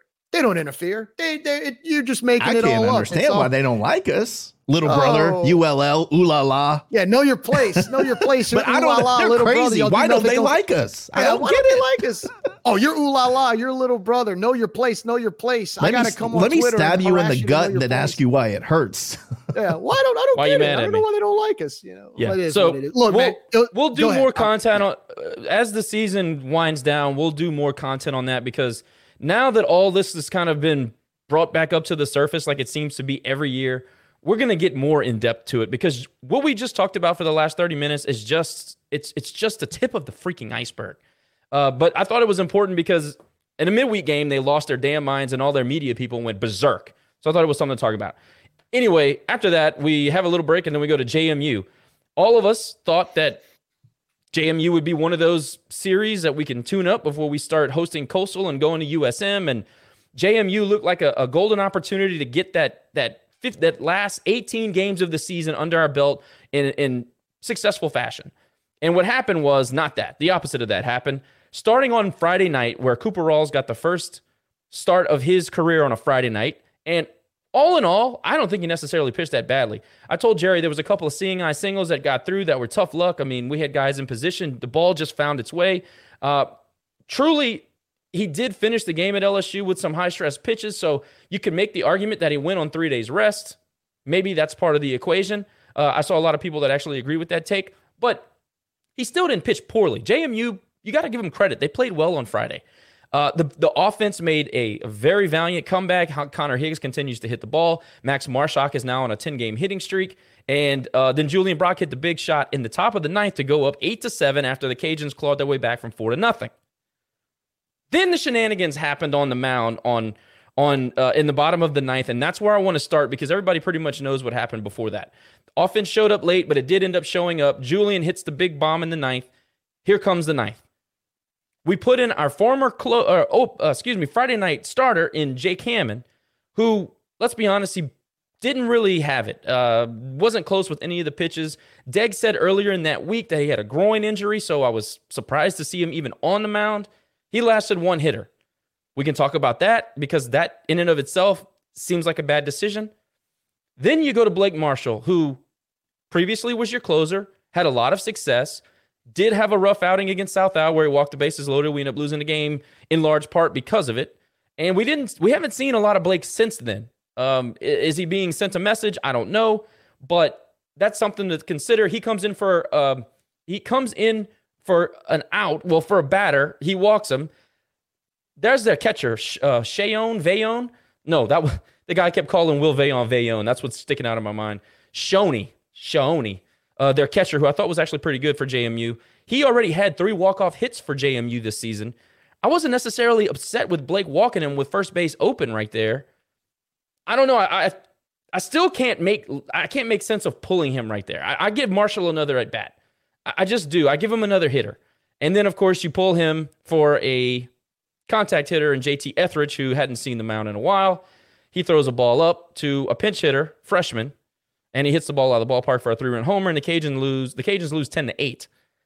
So many things to work through there. I'll leave it up to you guys. Nick, we'll start with you. Thoughts on any of the things I made mention of, or if you have something else that you wanted to bring up? Well, I think um, I think had we not you know pitched our Friday night starter versus the team across the basin, we wouldn't be in this. But right, is that what they said? We started our start our Friday night guy. Well, he was Um, the best pitcher we have, apparently. Best pitcher we have apparently. Who, who, by, uh, who, by the way, was made his first start on. We, we we saved him up until that game for all season. You know, Right. he hadn't started all year, so we we, we waited Of course. because he was so great. Yeah. Um, but but look, you've got to be tougher in that situation when you have the opportunity not only to come back. You would think that the team you you work so hard offensively to get back into the game, and then you're bringing guys who have typically been reliable. Again, Jake has had a little has has gotten off to some rough starts. Blake has, to me, he's your closer. You should be able to depend on him to come in and shut the door. And and you just you you just throw a fat one down the plate and let the guy take it for a ride. I, I'm not as disappointed as I alluded to earlier in the fact that we lost this game because it was it was a a breakdown of pitching for for all intents and purposes. I think it's just again how we responded the rest of the weekend that was more concerning. Second thing that's concerning is the fact that we can't win on Friday nights now. All of a sudden, we cannot win a Friday night ball game, and you were such beh- so behind the eight ball when you lose that first game, And now, first it was concerning, and now it's a trend. Now it's happening over and over and over again. So we have got to figure that out. And we'll talk about the pitching situation going forward. Um, doesn't I, I yeah, we'll talk about that later. But again, it's not the fact that we lost, it's how we number one, how we lost, and two, how we responded the following day, which was we just didn't. We just didn't respond. We just showed up and and went through the motions. Yeah, I, I, think what was more of a mystery to me was the fact that on Friday night you put your Friday night guy in who you sat down because he was hurt to pitch to one guy and then you take him out. So I don't know if it was the fact that he walked the guy and you didn't trust that he could do it again, or it was just a matchup thing. But I, I thought that was as a as a fan, I thought that was strange. Um, you know, if you're not starting them, but you're going to pitch them for one batter in the ninth to close it out. Uh, then with Blake, Blake is your closer. I mean, he's kind of the unofficial closer, and you took him out after walking somebody. Um, but then you put in Etheridge, which up until that point, the last time he had pitched was 17 days before against Tulane. He pitched two innings on that Tuesday night game, and then he pitched uh, one third of an inning against Southeastern, and they took him out. I think it was for a matchup. So he really had seen a no, total. he came in and walked of, a guy. Well, he he'd seen a total of two, two, two and a third innings for the last almost two and a half weeks, and you put him in at a crucial time where you have men on men on first and second base in a in a in a in a crucial game. I mean, that was that was weird to me. I mean, I thought there were other options you could have put in, and nothing against JT. Look, when when when when JMU hit the walk off home run, I didn't put that on Etheridge. I put that on the coaching staff. I mean, you you Agree basically percent. you you you put him in a lose lose predicament because he he hadn't seen the field that much, and you're expecting him. And I know they keep saying, "Oh, you got to get one out," but he was. I don't know if he was really prepared for that. Uh, and you know, and and so that whole ninth inning rotation was just strange. It was weird. I, I would have probably preferred just letting Marshall go before Jake. I like. I, I don't know why Jake even saw the field that night, especially if he was hurt. Um, so I no, that was just I, I thought there's moments when we always say coaches outcoach themselves. There's so much truth to that. Uh, Friday night, I thought the coaching staff outcoached themselves with that ninth inning pitching rotation because it ended up it haunted us and it ended up biting us in the behind. We lost the game on a walk off. So sometimes they overthink. I thought they really they did overthink in that moment. Got a loss from it. Sometimes we're not coaches, but sometimes we as fans are bewildered because it's a bewildering thing. Do you not think the pitchers don't know what the hell's going on if we can't have some sort of rhyme or reason in our own brain? I mean, again, we're not coaches, but we've been watching the game a long time and we watched one of the best to ever do it manage a pitching staff. The way that this is going down doesn't make a whole lot of sense. And I'll wait till we get to pitching to get further into it. But, I think Josh, we were talking about softball earlier and how the difference is of how we were how they responded Saturday and Sunday versus how baseball responded. I think it goes back to that a little bit on they know their role, they know what to expect. You know, kind of like when we would come in and we knew who Friday, Saturday, Sunday we're going to be every single weekend, and we're still more than halfway through the season. Now, I will say this is Deggs' mo going back to Sam Houston. This is how he coaches, uh, but to be in the position we are over midway through the season is a little concerning because it feels like we're regressing. We're not progressing like we did last season. Yeah, I think it's more than a little concerning. And speaking of that, let's get into Saturday for JMU. Cajuns lose nine to four. Do we have to? Yeah, I mean, we have to, or not. excuse me, we lost thirteen to two on Saturday. I apologize. Yeah, I was gonna say it went nine to four. We th- th- my- there's a lot of things that went wrong here. Obviously, the offense didn't show up like you expected it to. The guy they started at like a seven ERA certainly wasn't dominant in in conference. Um, I I was mostly, I'll just say it. You know, I'm I'll, I'll say it. It felt like they mailed it in with Wilkerson, and this is no shot at Wilkerson. But I don't think anybody can make the argument that Landry Wilkerson is one of our best ten pitchers. I mean, he's he's a two way guy, but the majority of his time as a Raging Cajun this year has been in left field, hitting the baseball, pinch hitting. And I know he had one or two, maybe two appearances before, and he pitched okay, but it was in junk time against, you know, in a midweek game. I think it was against um, Grambling that he got some some innings, and I might be wrong on that, but it was something like that. You put him in, you know, and he did okay. He ended up getting roughed up towards the end, but before that, you you let you let Jackson uh, Nezu go and just get, he gets absolutely destroyed, gives up seven runs. Um, I don't know if you're trying to shorten the bullpen or what what the hell you're doing there, but he you let him go out for the top of the next inning, and he gives he immediately gives up a home run that was not missed at all, totally tattooed. What is the thinking here? Is that another message being sent? You know, I made the comment on on something. I think maybe I was talking to Dave, but you know, Seth Thibodeau was was tasked with going to find a pitcher this past season. Uh, Top tells the story that they ran into each other in an airport. I think it was Vegas. And he says, you know, Tib, where you going? He said, I'm going to the Cape to find me a pitcher. I need a starting pitcher. You know, we come back with a guy with a five and a half ERA, ERA to be a Saturday night guy. Look, if you make it to the Cape, you can pitch. I mean, that, that's the best pitchers that that college baseball has to offer every summer. It's a wooden bat league, and the guy gave up five and a half runs. Uh, uh I mean, his average, his ERA was five and a half during his 17 innings, I think, in the Cape. I'm, I'm concerned about that little thing. Again, Jackson's a good dude. This is not against him. He has a certain style of pitching. I think that he needs to be utilized differently, but that's a whole other t- conversation. Is that what we went to the Cape to find? Is that now our new target recruit? Hogan Harris and Gunner Leger and Nick Lee and all these guys are a long time ago. And I understand that we don't develop pitching the way we used to do. And we have shifted in the way that we develop hitters because that's more of an emphasis with this coaching staff. I understand that. But what are we recruiting? Is that But what you we're still- recruiting? You still like so if if we're if we're showing that we are pitching that we have a focus on pitching and that we can develop pitchers, then I think I'm okay with having the guy with the five from the Cape because there's something you see in him, right? So there's something you see in the guy that you think you can bring him down here and develop him into the pitcher that you need. And there's something that's missing there because it seems like we're getting guys like a Jackson who we see something in. Obviously, there's something there that they like about him. And then we bring him here and we hang him out to dry against James Madison. There's, I mean, has there not been any development?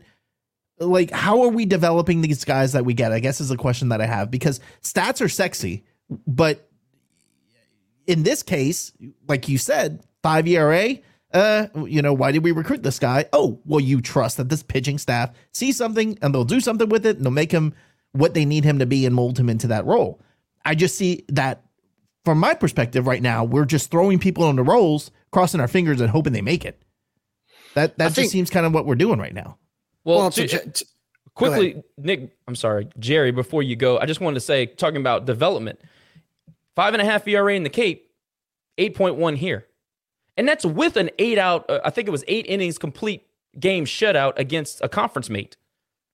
Where, where, where's the development? Now, you leave him out to dry and gives up seven runs and it comes back in and gives up the bomb. And, you know, I think all of those runs were earned. That's a tough night. That's a tough day at the office. So that's going to hurt the ERA. Don't get me wrong. Oh, we we gave up 30 earned runs this weekend. Well, Dick said it was a hitter's park. One of the teams showed up to hit. yeah, good point. Well, I mean, you talk about also Jackson's a prime example, right? Jackson, you go, we found him in the Cape, right? Um, he was a Florida State transfer. So you look at a guy like Blake McGehee, you look at a guy like Jackson Nezu, and you see one was from Ole Miss, who they're the defending national champions. Another one was from Florida State, who is a Omaha resident. They they go to Omaha a lot, many times. So you have two prestigious programs that recruited both of these pitchers. And so we're talking about Jackson, right? Obviously, Florida State saw something in Nezu. To recruit him, to put him on the roster, they saw something in Nezu. I think the biggest issue that we have, and not just with Jackson, but any of our pitchers, especially those who have transferred from bigger programs, is that those programs obviously recruited them for a reason because they saw potential in them and they figured they can develop them. What we're lacking in right now is developing these pitchers in a way to show everybody why schools like Florida State and Ole Miss recruited them. That's what we're missing. And I don't know what it would take to do that. It's late in the year. I don't I think it might be too late to do that right now.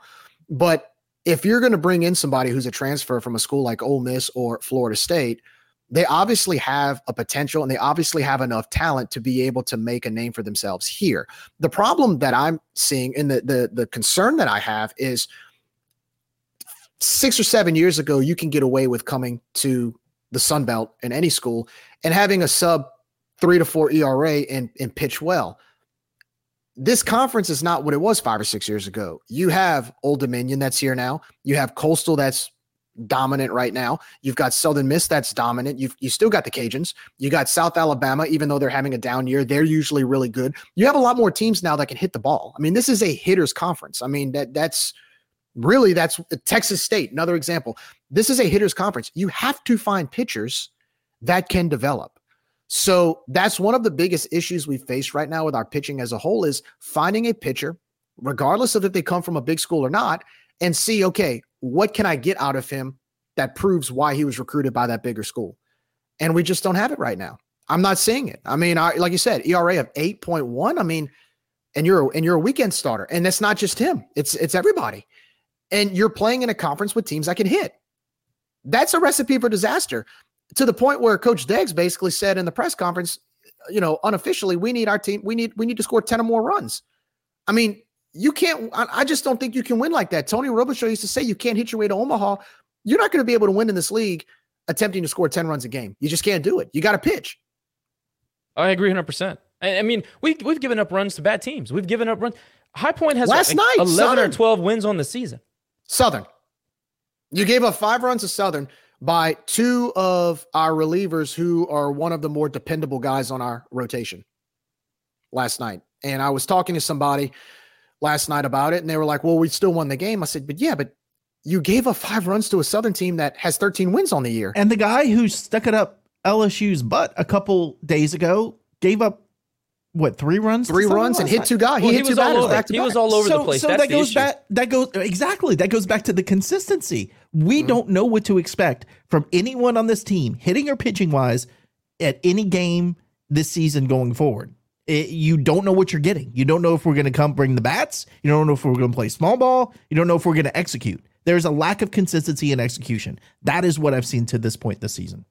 And on the same was- on the same note, Blake McGehee on Sunday comes up. You know, we thought we saw something in him. I know Jerry was very high on Blake, and um, Mm-hmm. I don't know what went wrong, but he got tattooed early. Have to start backfilling that with bullpen guys, and I, you know, I really don't know what the answer is at that point. You, you can't you can't muster a good performance. You can't get some energy together to try to steal one on getaway day. Uh, look, that's a hitter's ballpark, and and Matt Deggs said it. You, you're telling me that he he said it's baseball, and I hate that at this point. It's not baseball, dude. I know we hit some balls hard and it went right at people. I understand that. But you can't find a guy to find the strike zone regularly that you can rely on. That's not baseball. That's bad pitching. It's bad pitching management. And that's our next topic, and we'll get into it. I, I know I keep alluding to it. It's just a topic of conversation. Uh, but I did want to get through the games before we got into pitching. You go out, you lose nine to four. I mean, you, I mean, Julian Brock had a decent weekend. JT had a decent weekend. There's a couple of singular guys. uh, You know, Max Marshak has now, I think, an 11 game hitting streak. Um, there's a couple of singular guys that showed up. Higgs had a nice weekend. You can hang your hat on those type of things, and there there are some encouraging things. The fact that they couldn't muster a better performance on Saturday and Sunday is very alarming against a team that they are most definitely better than. Well, I used the prime example. Um, I was talking to, I was actually talking to a good friend of mine who is a alum and a fan of the school across the basin, and they're going through the same thing right now. They hit the ball very well, but when when but outside of that Friday guy they have, they can't pitch. I mean, they're average. So I was explaining to them. I said, "What's going to happen if you know one day your bats are cold, like their bats are cold against us? We beat them. It's the same thing for us. I mean, if you you know you're expecting your hitters to go score ten to twelve runs a game, there's going to be days where they're not going to be able to do that. They're going to be off. And you saw that on Saturday and Sunday, the bats weren't on. So what happened? You gave up nine and 13, nine runs and 13 runs simultaneously or, or back to back consecutively. And you, you, you got swept. So I, I'm one of those fans that likes to have, like everybody talks about the Sun Belt. Like we said, it's a hitting, it's a hitter's conference. But the importance of pitching in a hitter's conference gives you such a competitive advantage if you have good pitching that you've seen the top two teams in the conference and what they're capable of. I mean, Coastal Carolina is really on the verge of possibly being a national seed. If you can get a competitive advantage with your pitching, with the bats that we have, and you win those games you're supposed to win. I mean, look, I got data right here. I've got right here, we've got, and Josh, we've talked about this South Alabama, App State, JMU, Troy, Southeastern Rice, and almost Tulane. That's six losses right there because of because of, of, of bad pitching. Six losses. High point. So instead of You got to put High Point in there.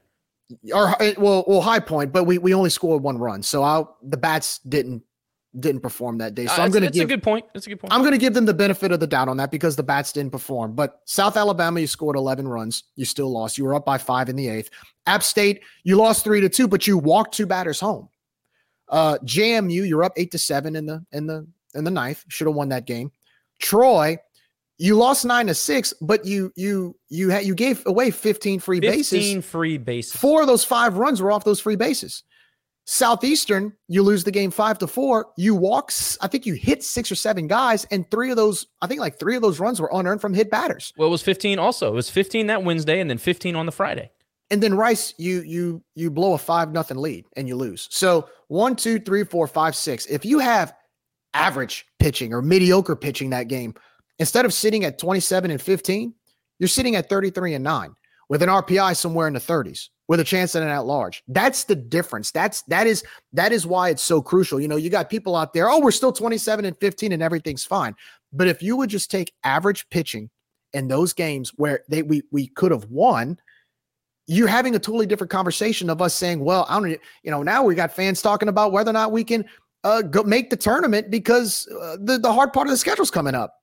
So that's that's the difference. It's not that we're complaining. It's not that we're not satisfied with you know the baseball team's terrible. No, it's just we've given so many blown oppor- we've we've committed so many blown opportunities that the pathway to getting to where we want to go, we made it a lot more difficult for ourselves to do that. Which is why this week, Coach Deggs is basically Johnny Wholestaffing the pitching the pitching rotation. I mean, when was the last time we've ever had this late in the season a Johnny Wholestaff situation for not just the midweek but the weekend against possibly one of the best teams that have come to the Tigue since Ole Miss? Last year. I mean, and Jerry, we didn't Johnny way- Wholestaff. We didn't Johnny Wholestaff last year in the weekend rotation. Dude, we started three relievers pretty much the entire second half of the season. And then we had to piecemeal the bullpen between. Yeah, but but but the difference was you knew when those relievers were starting. Basically, Coach Deggs came out the other day and was like, "We're just going to pitch this guy this inning, this guy that inning. We're just going to see where it goes." I mean, we don't know who's starting on Friday, Saturday, or Sunday against Coastal. I mean, I don't unless y'all know something I don't know. Basically, we're gonna like last night against Southern, we started Cooper Rawls, who started by the Friday way, night. By the way, I mean- he didn't he didn't know he was starting until the lineup came out. I, I found that out this morning. So so yeah, I mean that that's a red flag. I mean, and everybody knows it. I mean, the coaches Jerry, know it. we've We been- know it. We've been. I think what's frustrating, especially for Josh, is Josh has been saying this. I mean, we we've seen it through the midpoint of the season, and our record didn't necessarily. I mean, for us, our record reflected that concern. But you look at twenty three and whatever nine, and we're like, or twenty five and nine, and we're like, oh well, you can't complain. You're twenty five and nine. Well, yeah, but we should be 30 and 5 like you know we there should we it's, with all the with the the teams that we should have beat uh you you didn't i didn't have that warm and fuzzy you know? There, we, the- we didn't really play a tough schedule up to that point. It's the basketball mentality and i hate to i hate i'm not trying to throw basketball on the bus Come but for the last few years i know un, for the last few years up until this year when we had the year we had that's what we would hear well we won 19 or 20 games. Well you played glorified high schools to win those games. And i hate to say it but you look at our schedule our baseball schedule this year you want to compare last year to this year i'm sorry like last year you opened up the season against uc irvine who was ranked 14th in the country you went to round rock who I mean, you played number four Stanford, you played number two Arkansas, you played a good Indiana team. I mean, you played some ranked opponents to start the season last year. This year, you play Rice, who's under 500. You play BYU, who's become a massive disappointment. You play High Point, who's who you should have swept. Bad. I mean, the the comparison of non-conference last year to this year, there's no one. I mean, it would have been a crime not to have a lower ERA this year than last year going into the going into the conference season. So when people say we have a lower ERA, we walk less batters, well, when you're playing High Point instead of Arkansas, yeah, that that's going to show. But what has it really done for us? Is the question? Is the big picture? Um, Strength of what- what- schedule what it is really done? 100 plus after playing Southern. It had dropped below 100. Now it's 100 plus after playing uh, uh, Southern last night. So, yeah, there's a gigantic difference. Who you play matters. I'm, I'm sick and tired of people telling me, it does. look, it matters. It weathers you. It- that's why Tony did what he did with the schedule. Uh, Him and Bab did a great job of of really putting us in a position to play teams. It didn't matter if we got blown out in in the uh, Shriners Classic. He didn't care about that. He wanted to play good teams. But I told you, I, I came on here and I went on the board and said a month ago, yeah, we're 25 and seven, whatever the hell we were. We got to get better. We're not we're not good. We're, we're we're good. We're not great. I said we're good. We're not great. Pitching and defense has to get better. Situational defense has to get better, which is what it, it has, by the way. And pitching has got to get better. And everybody wanted to holler at me about steals and the ERA and the conference and blah blah blah. Well, guess what? Look at where we are now. Okay, it was very obvious to anybody paying attention that the pitching staff there was some bumps in the road that were coming. Look, you got Theut back, which is is good, and we'll huge. roll we'll roll into pitching now. huge. Well, you get Theut back, and he looked really good last night. So shout out to Dylan. I'm glad you know we need him. I mean, he could probably be the Friday night starter for for uh, Coastal this weekend, uh, based on how he pitched. I mean, honestly, but I just don't like you know. Deggs gets into the the presser and he says we're basically just going to we're going to pitch our best guys more often, which means you're going to see Rawls for two innings, and then you're going to see Fluno for two innings, and then you're going to see whoever else is pitching well at the time for two innings. I maintain that the reason why the staff has not come together over the last three years, I'll go back three years. The reason why we can't seem to come together is nobody knows what the hell is going on. It's constant moving. You're constantly yanking them to do this role or that role. And I know Deggs' answer would be, well, I need guys with rubber arms. I need guys that can perform in the field and at the plate and on the mound. I need them to be ready whenever their number's called. And to a certain degree, I understand that. But y'all have to understand who my uncle is, all right? I know pitching because I've been it's been shoved down my freaking throat for 35 years. You pitchers are creatures of a habit. They need regimen. That's what Tony preached. That's what Coach Jag preached. It mattered. This is why anybody who will sit down and talk pitching with you that specializes in pitching will give you the same talking points. You got to make sure that they're, you know, you got to make sure their ramp ups are correct. You got to are correct. You got to make sure that they're doing the proper stretching before they go in. You know, somebody made a comment about who is who is coaching them down in the bullpen. And Nick, this is why I asked you about Chris uh, yesterday. What is their routine in the dugout? Or, I'm sorry, in the bullpen now? Because used to be Coach Dill would be out there coaching them up. Uh, I think Freeman would spend some time down there in- years past. You know, I know that Dylan Theut was out, actually one of the guys that was helping out in the bullpen over the last month, you know, six weeks since he's been injured. But there's got to be something like there's some sort of preparation mechanism that is not there because guys come in and they look deer in the headlights or they're not prepared or it, there's just something off. Okay. There's there's got to be a, a link between lack of regimen, lack of knowing what's going on, lack of a role per se, and and the results that we're seeing. I think Moody is a great example of exactly what I'm saying. Moody came in, he was a starter at LSUE. They recruited him to be a, a bullpen arm. He comes in, he tells Deggs he, pre- he prefers to start. Deggs starts him. He has a couple of decent starts. Then he comes in against Arkansas State and gets slapped around. Now, look, he gave up four runs, which giving up four runs against JMU gives you a win. So, in retrospect, really not that awful of an outing, but Deggs blames it on tipping pitches. Okay, we hear that all the time now, it seems. But then you don't see Moody for a month. And then he comes in in a, in a, in a matchup situation out of the pen, and then he struggles. And then you don't see him for another month. And then he comes in into a, an important role, and I think he actually pitched pretty well his last outing before this one. Um, and, and he pitched okay on what was that Friday that he came in? Yeah, he did. He came in on Friday and he held down the fort against uh, JMU. My point is, is that you're yanking these guys around, and how can you possibly know if you're a regimented type of guy, regimented type of personality who is a pitcher, and you don't know what to expect? How can you possibly expect cohesion in the pitching staff? Well, it's like it's kind of like kickers in football. You know, th- there's a certain level of of mental preparation that you have to have. Uh, you know, we always joke about the kicker. You had one job, but a lot of times, what do you do when the game's on the line and your team is marching down the field and the you know for a game winning field goal? What what do people do on the sidelines? They let the kicker be by himself and think for himself because he has to mentally prepare. I see the same mindset with pitchers. Um, you know, they have their role, but a lot of times there has to be a little sense of consistency or preparation for them to be able to go in with a mindset when they step on the mound. And, you know, now basically two things you're telling your pitchers. Number one, they're not getting it done. And number two is just all hands on deck, be ready when you're ready.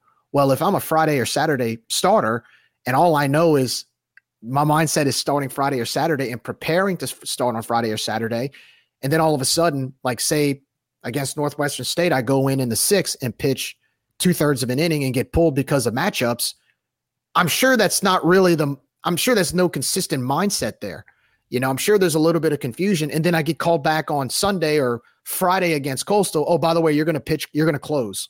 You know, all of that mum, mumbling and, and moving around of, of rotation and pitching, to me, I think it's more of a mental thing. I, I, I think Josh, you mentioned about the preparation physically and knowing how many pitches you're about to throw and all that, but I think it's a mental thing too. I mean, you brought up Brendan Moody. I mean, he came in, he was a starter. Now he, you know, sees the field every once in a while, but I can only imagine what that can do to the mentality of a pitcher a lot of times. And, you know, every pitcher's different, man. I, I understand. And look, I love the fact that Coach Deggs expects that sort of killer Wolfpack mentality, but you know, some of these pitchers, I, I, don't know if they have that. I don't know. I mean, based on their results, I don't know if they have that competitiveness in them. I mean, that's why I think it was crucial. And we've talked about this, like not having Bo Bonds this year.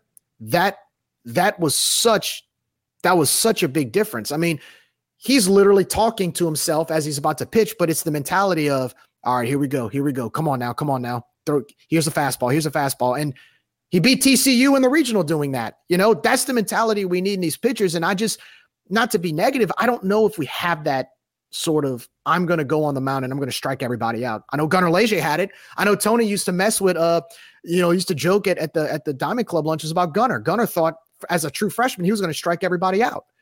But that mentality is what carried Gunner to become an all-American pitcher. Again, I don't know if, if our pitchers have that attitude right now because if they did, we wouldn't be playing Johnny Wholestaff this late in the year. Look, I'm just gonna. The only thing I'm gonna add to this conversation is we've had two different pitching coaches since 2019, and we still see the same thing happening. Where, I, I mean, freaking BJ was made 45 million dollars as a closer for the Blue Jays, right? So you you had, and then Tibbs was a head coach at Nicholls. So you have two guys that are respected in the baseball world, and we're still seeing the same issues. So is it is it a, to me, it's not necessarily a talent issue because it, we we're still doing the same things now. Now, look, we had Aaron Getty, right? I mean, that when you have a guy like that in your pitching staff, obviously you're going to get a bump. But yeah, is it a system issue? Like the Wolfpack thing is great for hitters. Does that translate to pitchers?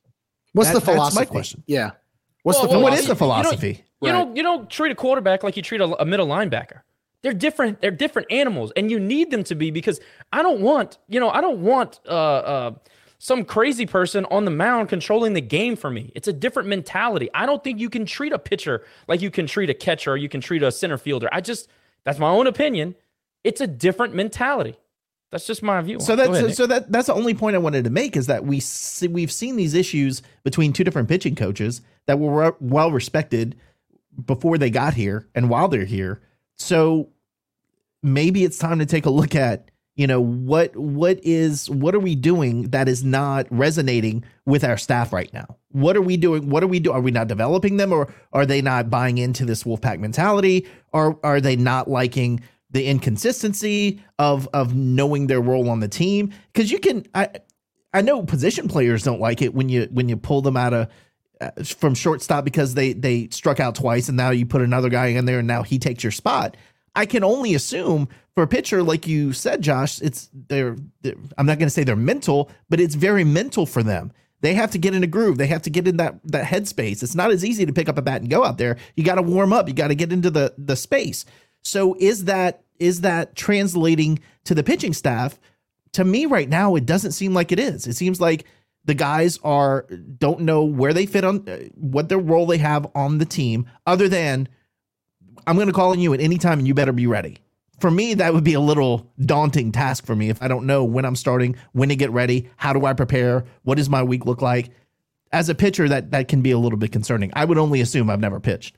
Well, it goes back to the whole thing with JT Etheridge. I mean, you, he only made two really really short appearances in the last three weeks, and then you go put him out there with two men on in the bottom of the ninth to close it out. I mean, and and he didn't. But again, I can't you can't blame that on JT. I mean, and, and he'll he'll probably admit I don't want to speak on behalf of him, but I'm sure he would say I was supposed to get the out. Well, you play so much musical chairs with the rotation that some pitchers are going out there going like I can try to do this, but then how you know again the the the be ready at any time mentality doesn't always carry water with every single pitcher. Every pitcher is different. So I don't know what the solution is. I mean, I'm not a coach, but at the same time, it has to get fixed. I mean, you can't Johnny Wholestaff this late in the year against the toughest part of your schedule. I mean, look at who we have ahead of us. You got the six ranked coastal team coming to town. You've got uh, Texas State, who can mash. You've got Southern Miss on the road to close the season out. Even ULM, I wouldn't sneak up. I mean, they'll sneak up on you too. You got to go to their place. They're going to have our name circled on their calendars. I mean, you still have a midweek game up in Ruston. You, are playing some good hitting teams uh, coming up, and, and so uh, that that's just something that I, I don't know. Again, the solution maybe maybe this may work, maybe it may not, but going into next year, I mean, to me, this has to be the biggest approach. I mean, uh, we, look, the bats are fine. I, I have, there's nothing wrong with the bats, but as far as pitching goes, to me in the offseason, th- this has to be a huge project moving forward, getting this, getting this ready because the conference is only getting better and the competition is only going to get stiffer. My mother has been watching baseball since she was probably 14 years old and she's 80 now because she'd watch my dad play semi pro and all that good stuff and he coached and all this stuff and when you have her calling me after a game going, well, they they sure can't pitch anymore, huh? What happened? You know, they can they can hit the ball early, early in the game, but as it gets later, you get worried because they're going to lose. When when she says that to me, then then you know there's a problem. Like I, then it confirms I'm not the only one who's thinking this. Like other people are thinking this too. So I, I don't feel like we're the only ones saying it. I think we may be the only ones saying it out loud. Well, Brian Benton's one of them that's starting to be a little bit vocal on what he thinks, and I think that some of it is, and you guys, anybody who's played, I don't know, through high school, you know, maybe even some travel ball and whatever, there's a certain amount of status that comes with being a starting pitcher. And there's a certain amount of, you know, if you're a bullpen guy, you're a bullpen guy. It, people, it's a, it's not only a role on a team, it's a role in uh, like your social st- circles, your friend groups, or whatever. That whole I'm a starter thing, I think it wears on pitchers when they get yanked. And you, again, that's why I bring up Moody. When Moody goes to Deggs and says, I'm a starter, that tells you something. When when uh, Hayden Dirt goes to Deggs after he's been used in the bullpen after being a starter his whole life, that tells you something. I think that there's a little bit of that going on, and and that's just my opinion, and I'll leave it there. To wrap it up, I'll say this is a simple yes or no question. Do you guys agree with his new approach to the pitching staff going forward? I hate it, but I don't think we have any other choice. No, I no, I don't like it. But I mean, at this point, like Nick said, what else do we do? I, I no, I don't like it, and I think it's ridiculous. I think you need to define roles, and that's that's just about it. Okay, we'll quickly touch on Southern before we move into Coastal. I mean, what can you say? I think it's a meaningless game that I hope I wish we didn't have to play. They were a 262 RPI. Not that RPI matters for us anymore. Uh, but it does hurt the resume just playing against them. You go up nine zip on a couple. We had, I think it was the third inning, third or fourth inning, where we scored seven runs on several consecutive hits. So that was good to see. Uh, at the same time, it's Southern. I'm not going to get all excited about it. We did what we're supposed to do and what we've done mostly uh, for the year. We bludgeoned bad teams. Now they did, you know, they got they nickel and dimed us for two uh, against Fluno, and then, like you mentioned earlier, Christie comes in and gives up three after he was a little bit erratic. Thoughts from Southern after a 10-5 victory at the T. Yeah, they're not a great team. Um, and and we should have. I think we should have run ruled them because we had the opportunity to because we're up what nine one, uh, but instead we let them creep back in. And I'm sure. Look, we we did it against Grambling. We had the focus. We we did what we were supposed to do in, uh, against a team that we should dominate. And while we looked impressive at points during the game last night, again, the fact that Christie performed so well against a team across the basin Tuesday night, and then he comes up and gives up three runs against Southern. What what's the difference? What's missing? Is it the fact that he didn't know he was pitching until an inning before? Is it because he didn't have the focus? Because you know he he thought he'd be on the bench and wasn't ready to go? Or is Southern right? So and I'm not I'm not excusing it. I, no. I just as from a competitive comp you know uh, point of view, it's Southern, and I I get that. I, I don't like it, but I get it. So I, I guess that's that's the only takeaway for me is is let's see. I mean, we we play another midweek game tonight. Let's see what they do. But again, just uh, we we I don't think this team can take take for granted any team on the rest of their schedule based on that that how we have been playing on weekends.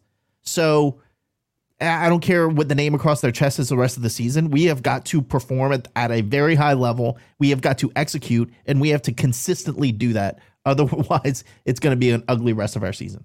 And that starts tonight. Yeah, no doubt. Um, look, we won the game. That's great. You're back on. You're back in the win column. But you played. No disrespect to Southern, but it's Southern. I mean, they like 13 and 21 going into the game. They weren't. They're not the usual Southern team we have faced. Uh, this should have been a game to me. Again, you're up nine nothing. You should have finished them off early on, kind of like I think we did it with Grambling. We scored like seven or eight runs in an inning, and we run ruled them by the seventh. Uh, we didn't do that last night. If anything, we let them creep back with two relievers who we really rely on. Um, and so it, once again, the inconsistency of pitching creeps back in against a team that's not really that good. So I can only imagine playing a Coastal, playing Texas State, playing other teams that are even better. If we pitch like that, what's going to happen? You may see another JMU disaster. So that's a little concerning. I mean, you know, walking away, it's, you know, 10 to 5, you hit the ball. We did hit well. I was glad that our, our starters in our lineup hit the ball well and got some timely hits, which was great. But again, pitching is concerning. Uh, even even Matt Deggs, look, I, Coach Deggs said it after the game. I quote: "We're going to keep working. You're thankful for the win, but we've got to improve our game. Any coach that's satisfied with mediocrity ain't going to last too long in this business." I'm glad he said it. He said it out loud. He said, "Look, yeah, we won the game, but uh, this ain't this ain't going to cut it playing like this." And so. Um, looking at his oh actually dave schultz had a live um, film film the press conference or on field press conference after the game. And one of the reporters had asked but you scored seven runs in one of your innings. Does that satisfy? I mean that you should be satisfied because you know you scored your seven runs blah blah blah. And, and coach Deggs goes uh well that's the difference i guess that's the difference between you and me. In other words i'm still not satisfied. So that's good to see. Um but again it's concerning when pitching basically picked up from where they left off and they're giving up you know key hits and key runs in times when you should have put the game away. Uh, you know if you're doing this against southern again i can only imagine what could happen against better much better competition which we're going to see on our schedule consistently for the next month. Yeah and one thing about Deggs is he usually he usually does say the right thing so you can't fault him for that. I'll tell you from for me as a fan southern doesn't matter. I don't care if we win or lose Northwestern doesn't matter. Don't care if we win or lose. Uh, and then our last home game. So tonight is our last home game at the T against Northwestern. So if you guys want to get a midweek game, this is the last opportunity. But even when we go to Tech, like that game does not matter. I mean, obviously bragging rights, of course, and I want to be able to look down at their fan base because it's fun and I hate Ruston. But other than that, the games really don't matter. And looking ahead, okay, you're going to host the number six team in the country, which, by the way, is the highest ranked conference team we've ever hosted at the T.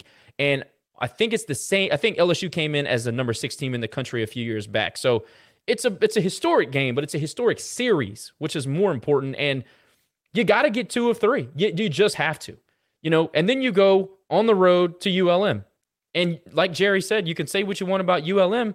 If we're down on our luck, we're ripe, and ULM will be licking their chops. So again, looking ahead, that's that's a competitive series in my view. Then we have to go to Tech, like I mentioned. And then Texas State comes in. Now, Texas State doesn't really concern me nearly as much as if we were on the road playing in the Crackerjack ballpark where they just breathe on a ball and it flies out of the yard. But still, it's a Texas State team that has a lot of talent. They have underachieved to a certain degree, in my view, but it's still a good conference series. So we got to be on our toes for that. And you got to take two of three at least. And then you finish the season at Southern Miss at the Pete in Pete Taylor Park. We all know what, uh, you know, how that series has has has evolved into a rivalry in pretty much every sport, but baseball in, in particular. Pete Taylor Park is good to the to the Golden Eagles. I mean, that's going to be one hell of a series. If you can get two or three from them, that's big time. So you're going to have to be on your toes at all points for the rest of the season. There is no time to relax. There is no time to take a week off or excuse me, a game off or try to figure out pitching or, you know, shove somebody in the lineup that you thought maybe had a good batting practice. Don't get me started on that thing uh, because we do that. But that's that those those days are over. You want to do that in the midweek? I don't care. Win, lose, or draw, those games don't matter anymore. You got to get into a good seed in the league so that you can win the conference tournament to get into the dance. That is that that is the only thing left for us to do. And we've got three of our well, I mean not ULM, but ULM is still a threat.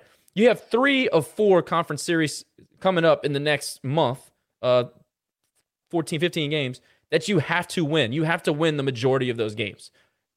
And then you got think- Coastal, Coastal, who who we're on the back end of really getting our asses beat by a team that's not as good as us. We're in shambles on the mound, and Coastal's coming here, uh, literally has the offense of the school across the basin, and that's no joke. You can look at their at their numbers. They they hit the ball out of the park. They hit for power. They do everything. They small ball. They can hit one through nine. I think the disappointing thing to me at this point of the season is we were in first place and controlled our destiny. And now we still, I guess, do, but our destiny is going to have to go beat other teams in the tournament to get to the NCAA regional. We had, we had, I mean, again, you you go on the road and you beat the number one team in the country, and now you're in conversations for an at large because we're going to get three or four at large bids in the in this conference. But now you're behind the eight ball. Now you're pressing. Now you're trying to get every win to to even potentially maybe somehow sneak your way in. But winning the tournament two years in a row, and from what we've seen so far this season, eh, there's not a lot of confidence right now, from my perspective. So we've got to turn it around sooner rather than later. And and I know you said your midweek doesn't count. For me, it does because even though we're we're looking like we're at the outside looking in for a regional berth, well, you still got to if you're going to have any chance, you can't drop to to to Tech or or Northwestern. I mean, last Well, night that would have been an even worse disaster. Let, let me say this. If you sweep Coastal, then the tech game matters. Because then you're talking about a, a conference RPI boost. Now Agreed. it's it's at home, so you're not going to get the road boost that you would. But I still don't I, I I just don't think we're an at large team. Well, I think I think the importance of the midweek, like last night, what I was looking for, I knew we would win. I think every single one of our fans knew going into that Southern game that, or most of our fans knew that we would win. To me, it was looking at how well do we pitch, you know, the things that we lack or or, or, or slacking off on, how how we're going to pick it up. Which I thought the bats did just that. But then again, the second half of the game, we didn't pitch. And so that's where I look at the midweek of ways to uh, to improve certain aspects of of our team. Um, tonight, same thing against Northwestern State. Northwestern State's a, a better opponent than Southern, and and yet you don't want to overlook them because you just never know they can come in and, and beat you. So we have to win those games, like you said, Nick, because of the you know we talk about the RPI. Um, you still want to win those midweek games, but the tall task and the big um, the big question mark is going to be this weekend. What do we do? Do we go in and win the series? Do they score 50 runs on us and get and sweep us at home? Do we somehow pull a crazy miracle and sweep them? That's we're gonna find out, and and and, it's gonna it's, we're gonna find out soon enough. So I still want to win tonight, beat Northwestern State, uh, build some confidence going into the weekend, and look, we've we've gotten the better of Coastal Carolina. We lead the all-time series, but Well, they're that- coming in looking their chops. They're coming in and- licking their chops. And baseball under t- Matt Deggs has they've had a remarkable ability to bounce back from adversity, and so that's part of the story. And you, and you gotta you gotta keep that in mind. Real quickly, give me your starting rotation Friday, Saturday, Sunday. Go Nick. Um, let's see. I, I Fluno, Rawls, and uh, I don't know who's the third one. I mean, I'm just I'm just throwing out names because I doing what Deggs honestly don't know. Who knows? I have no clue. Sunday is definitely going to be a, a free for all, so I have no idea. I like it. What's your, what you? Um, oof, that's a tough one. See, I would have been more confident if we wouldn't have played so badly on the mound last weekend, but for standard purposes, I'd probably go just because Cooper has experience on Friday. I'd probably go Cooper. I'd probably go McGehee on Saturday, and I would probably either go by committee or rotate between Hammond and Nezu on Sunday. Interesting. I like I like Rawls on Friday. I want to give McGehee another shot, and I'll put him on Saturday. And I want to see Brendan Moody get the start on Sunday.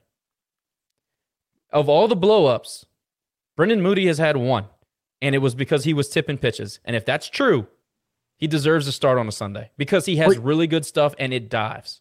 But now that you say that, what's going to happen is he's going to start against Northwestern State, and you know that that's totally going to go out. Well, just look, we got to do a segment. we got to do a segment on Twitter fights because I throw out this bait, this bait, and people they get so angry, which is hilarious. But I mean, I'm gonna holler about that. It makes no sense. Starting Rawls yesterday. Sorry, I don't care if you went three outs, six outs, whatever. Makes absolutely no sense. I'm sorry. I'm just never ever gonna subscribe to that way of, of thinking. I just can't. Uh, we Nick, I started our ace against Southern. Ha ha ha ha ha ha. Oh Everybody. yeah, well that I can't believe we didn't see more of that in the uh, the old uh, purple and gold timeline. Nick, I know you wanted to say something before we wrap up with sponsors, so floor is yours, sir. Yeah, so wanted to um to to throw some news out there. Our boy Turbine, aka John, who started Rage and Review uh, Raging Review, Raging Pagin. I always get those mixed up, but he started too. Raging Pagin, the the message forum for Cajuns fans. Um, and this goes back to the Delphi forums back in, in the 90s. Um, Turbine, whether you agree with what's said or how it's run or what's done on, on the Raging Page uh, site, um, it, I think it's a good platform for fans to to go and vent and and give their thoughts on the program and stay kind of informed on what's going on. So I, I just got informed John had surgery last week because cancer sucks, and unfortunately he's been affected uh, by the big C. Uh, however, he had surgery. Uh, he's doing well, and he starts chemotherapy this week. So um, I think some of the fans, as we do in in Acadiana, we always rally behind our rally. excuse me, the troops behind our own, and I, I'm certain that this won't be any different. So uh, more to come on that. On I'm sure on Rage and Page, and there'll be a GoFundMe or something to help support John through this uh, this time because, as I said, cancer sucks, and um, yeah, that's uh, that's some news I wanted to to get out there today. One thing I'm proud about uh, the following that we've created is that we are philanthropic. We give, I mean, Rage and Review gives to everything, and a lot of people that listen and follow and comment here and and and go with us uh, do the same. So I feel good about what we can do for Turbine. He deserves it. Uh, yeah, like you said, wh- whether you agree on how he runs the board or not, you can't argue with the longevity and how much traffic it gets and how how important it is to Raging Cajun athletics. Honestly, uh, to connect fans and do what it can. You know, uh, I've known Turbine for years. Um, what he's been able to do to get Cajun fans to discuss uh, Cajun athletics, whether you love it or not, is huge. Um, it gives us a platform to give our opinions. It gives us a platform to interact with other fans and actually befriend. I mean, Josh, I met you through Rage and Pagin. I mean, ironically, uh, and so um, you know, we we all, like you said, the c word is not fun, and um, and and we we our thoughts and prayers are with John, and hope that he makes a good, solid recovery and continues to be the the fan that he is and the person that he is. And so, uh, Rage Review wishes you well. Have uh, I know it's always a journey and a long trek to uh, to getting better, but we know you'll take it one step at a time. And uh, John, just to let you know, buddy, we're with you. And we'll do everything we can to support your mission to recovery and any financial uh, help that we can give. So shout out to Turbine. All right, everybody, listen, I want to give a big shout out to Gordon McKernan Injury Attorneys for sponsoring the Cracklin float at the parade on Sunday. It was a spectacular hit, and uh, we had lots of vendors out there. Give them a call 888 532 1573 or getgordon.com on the internet. Get Gordon and get it done. Thanks for the sponsorship of the Cracklin floats. For the Boudin float, we had Darren Domain of Lafayette Roofing and General Contractors. Did a great job. Really put some creativity into their float. Uh, they were probably the most rowdy bunch, so we want to give them a shout out. If you guys need anything done on your roof, give them a call today 337 237 Roof. That's 237 7663, or visit them lafayette roofing.com. Don't forget the dash. And then, of course, Patriot Steel Group were our great plate lunch sponsors for that float. Um, they were slinging po' boys, red beans and rice, hitting people in the face. It was fantastic. Uh, Reed Barbier, Brandon Gollett, waiting for your call. 337 443 9296. Or you can get more information on the Patriot Steel Group LinkedIn page. Great sponsors of Raging Cajun Athletics, great sponsors of Raging Review. Thank you all for showing up and showing out at the parade. It was a hit. Cleanup was a little bit of a challenge, but we got through it. You know, you don't, it's not every day you win a midweek national championship. So we really had to put our heart and soul into that. And It how was about fun. our Grand Marshal, Lynn Rollins hairpiece? Lynn Man, Rollins hairpiece did not make it out alive. I got to be honest with you. There's a little I bit of gotta- rain, so that was a that was a concern. I got to tell you that that we beat LSU in the midweek statue looks great. Great job to the guys who put that together. Great sculptors. Um, you know, I'm, I'm gonna next whenever we play LSU every year, the school across the basin, I'll bring flowers to the statue to commemorate this massive, massive victory that we had last week. I love Um, that idea. Hey, by the way, we got the the shirts we're giving away in a matter of minutes. We're thinking about putting them on pre-sale, so everybody be watching out for that link. We might sell some some more t-shirts from the parade. One more thing I want to make an announcement for. Um, there is a benefit at uh, Blackham Coliseum tomorrow night, April 20, Thursday, April 27th, uh, from 4 to 8 p.m. It's called the Fin Feather Fur Food Festival, benefiting people with ALS, sponsored by Team Gleason. Um, if you you know if you're going to festival um, international and you want to stop in for some wild, some good solid uh, cooking from fish or some game that you want to eat, uh, there is a cooking contest. Uh, tickets are forty dollars, and I believe they'll be auctioning off some Raging Cajun gear if I'm not mistaken. Maybe uh, autograph jerseys or autograph uh, memorabilia. So um, stop in. It's for a good cause. Uh, we do have they will have some uh, some appearances by maybe some people from the UL athletic department or coaches and players and whatnot saying hello. So uh, before you head off to festival to listen to some good music, go stop in at Blackham Coliseum for a good cause for to benefit uh, for those uh, with ALS. Also, everybody. Festival International this weekend. If you're going to the Tigue and you want to go back and forth between festival, be aware of parking. And everybody, please be safe. Uh, it's going to be a fun weekend. Hopefully, the weather stays away. So, uh, baseball and festival should be a lot of fun. And uh, I'll look forward to seeing you guys over there. Festival season in South Louisiana, there's nothing like it. Listen to all the school across the basin fans are coping. Have a great week and enjoy that Nicholls L uh, on top of the one that we gave you last week. Anyway, you guys take some time to subscribe, rate, and review the pod. Hit us up on all the podcast platforms Spotify, Google Pods, uh, iTunes, all that good stuff. Tell your friends. We're still out here doing it. To much chagrin of uh, Jordy Culotta, Mark Scar, um, Mark, Mike Scarborough, and all the rest of those clowns. It's been a great week. Thanks for joining. We'll see you after Coastal.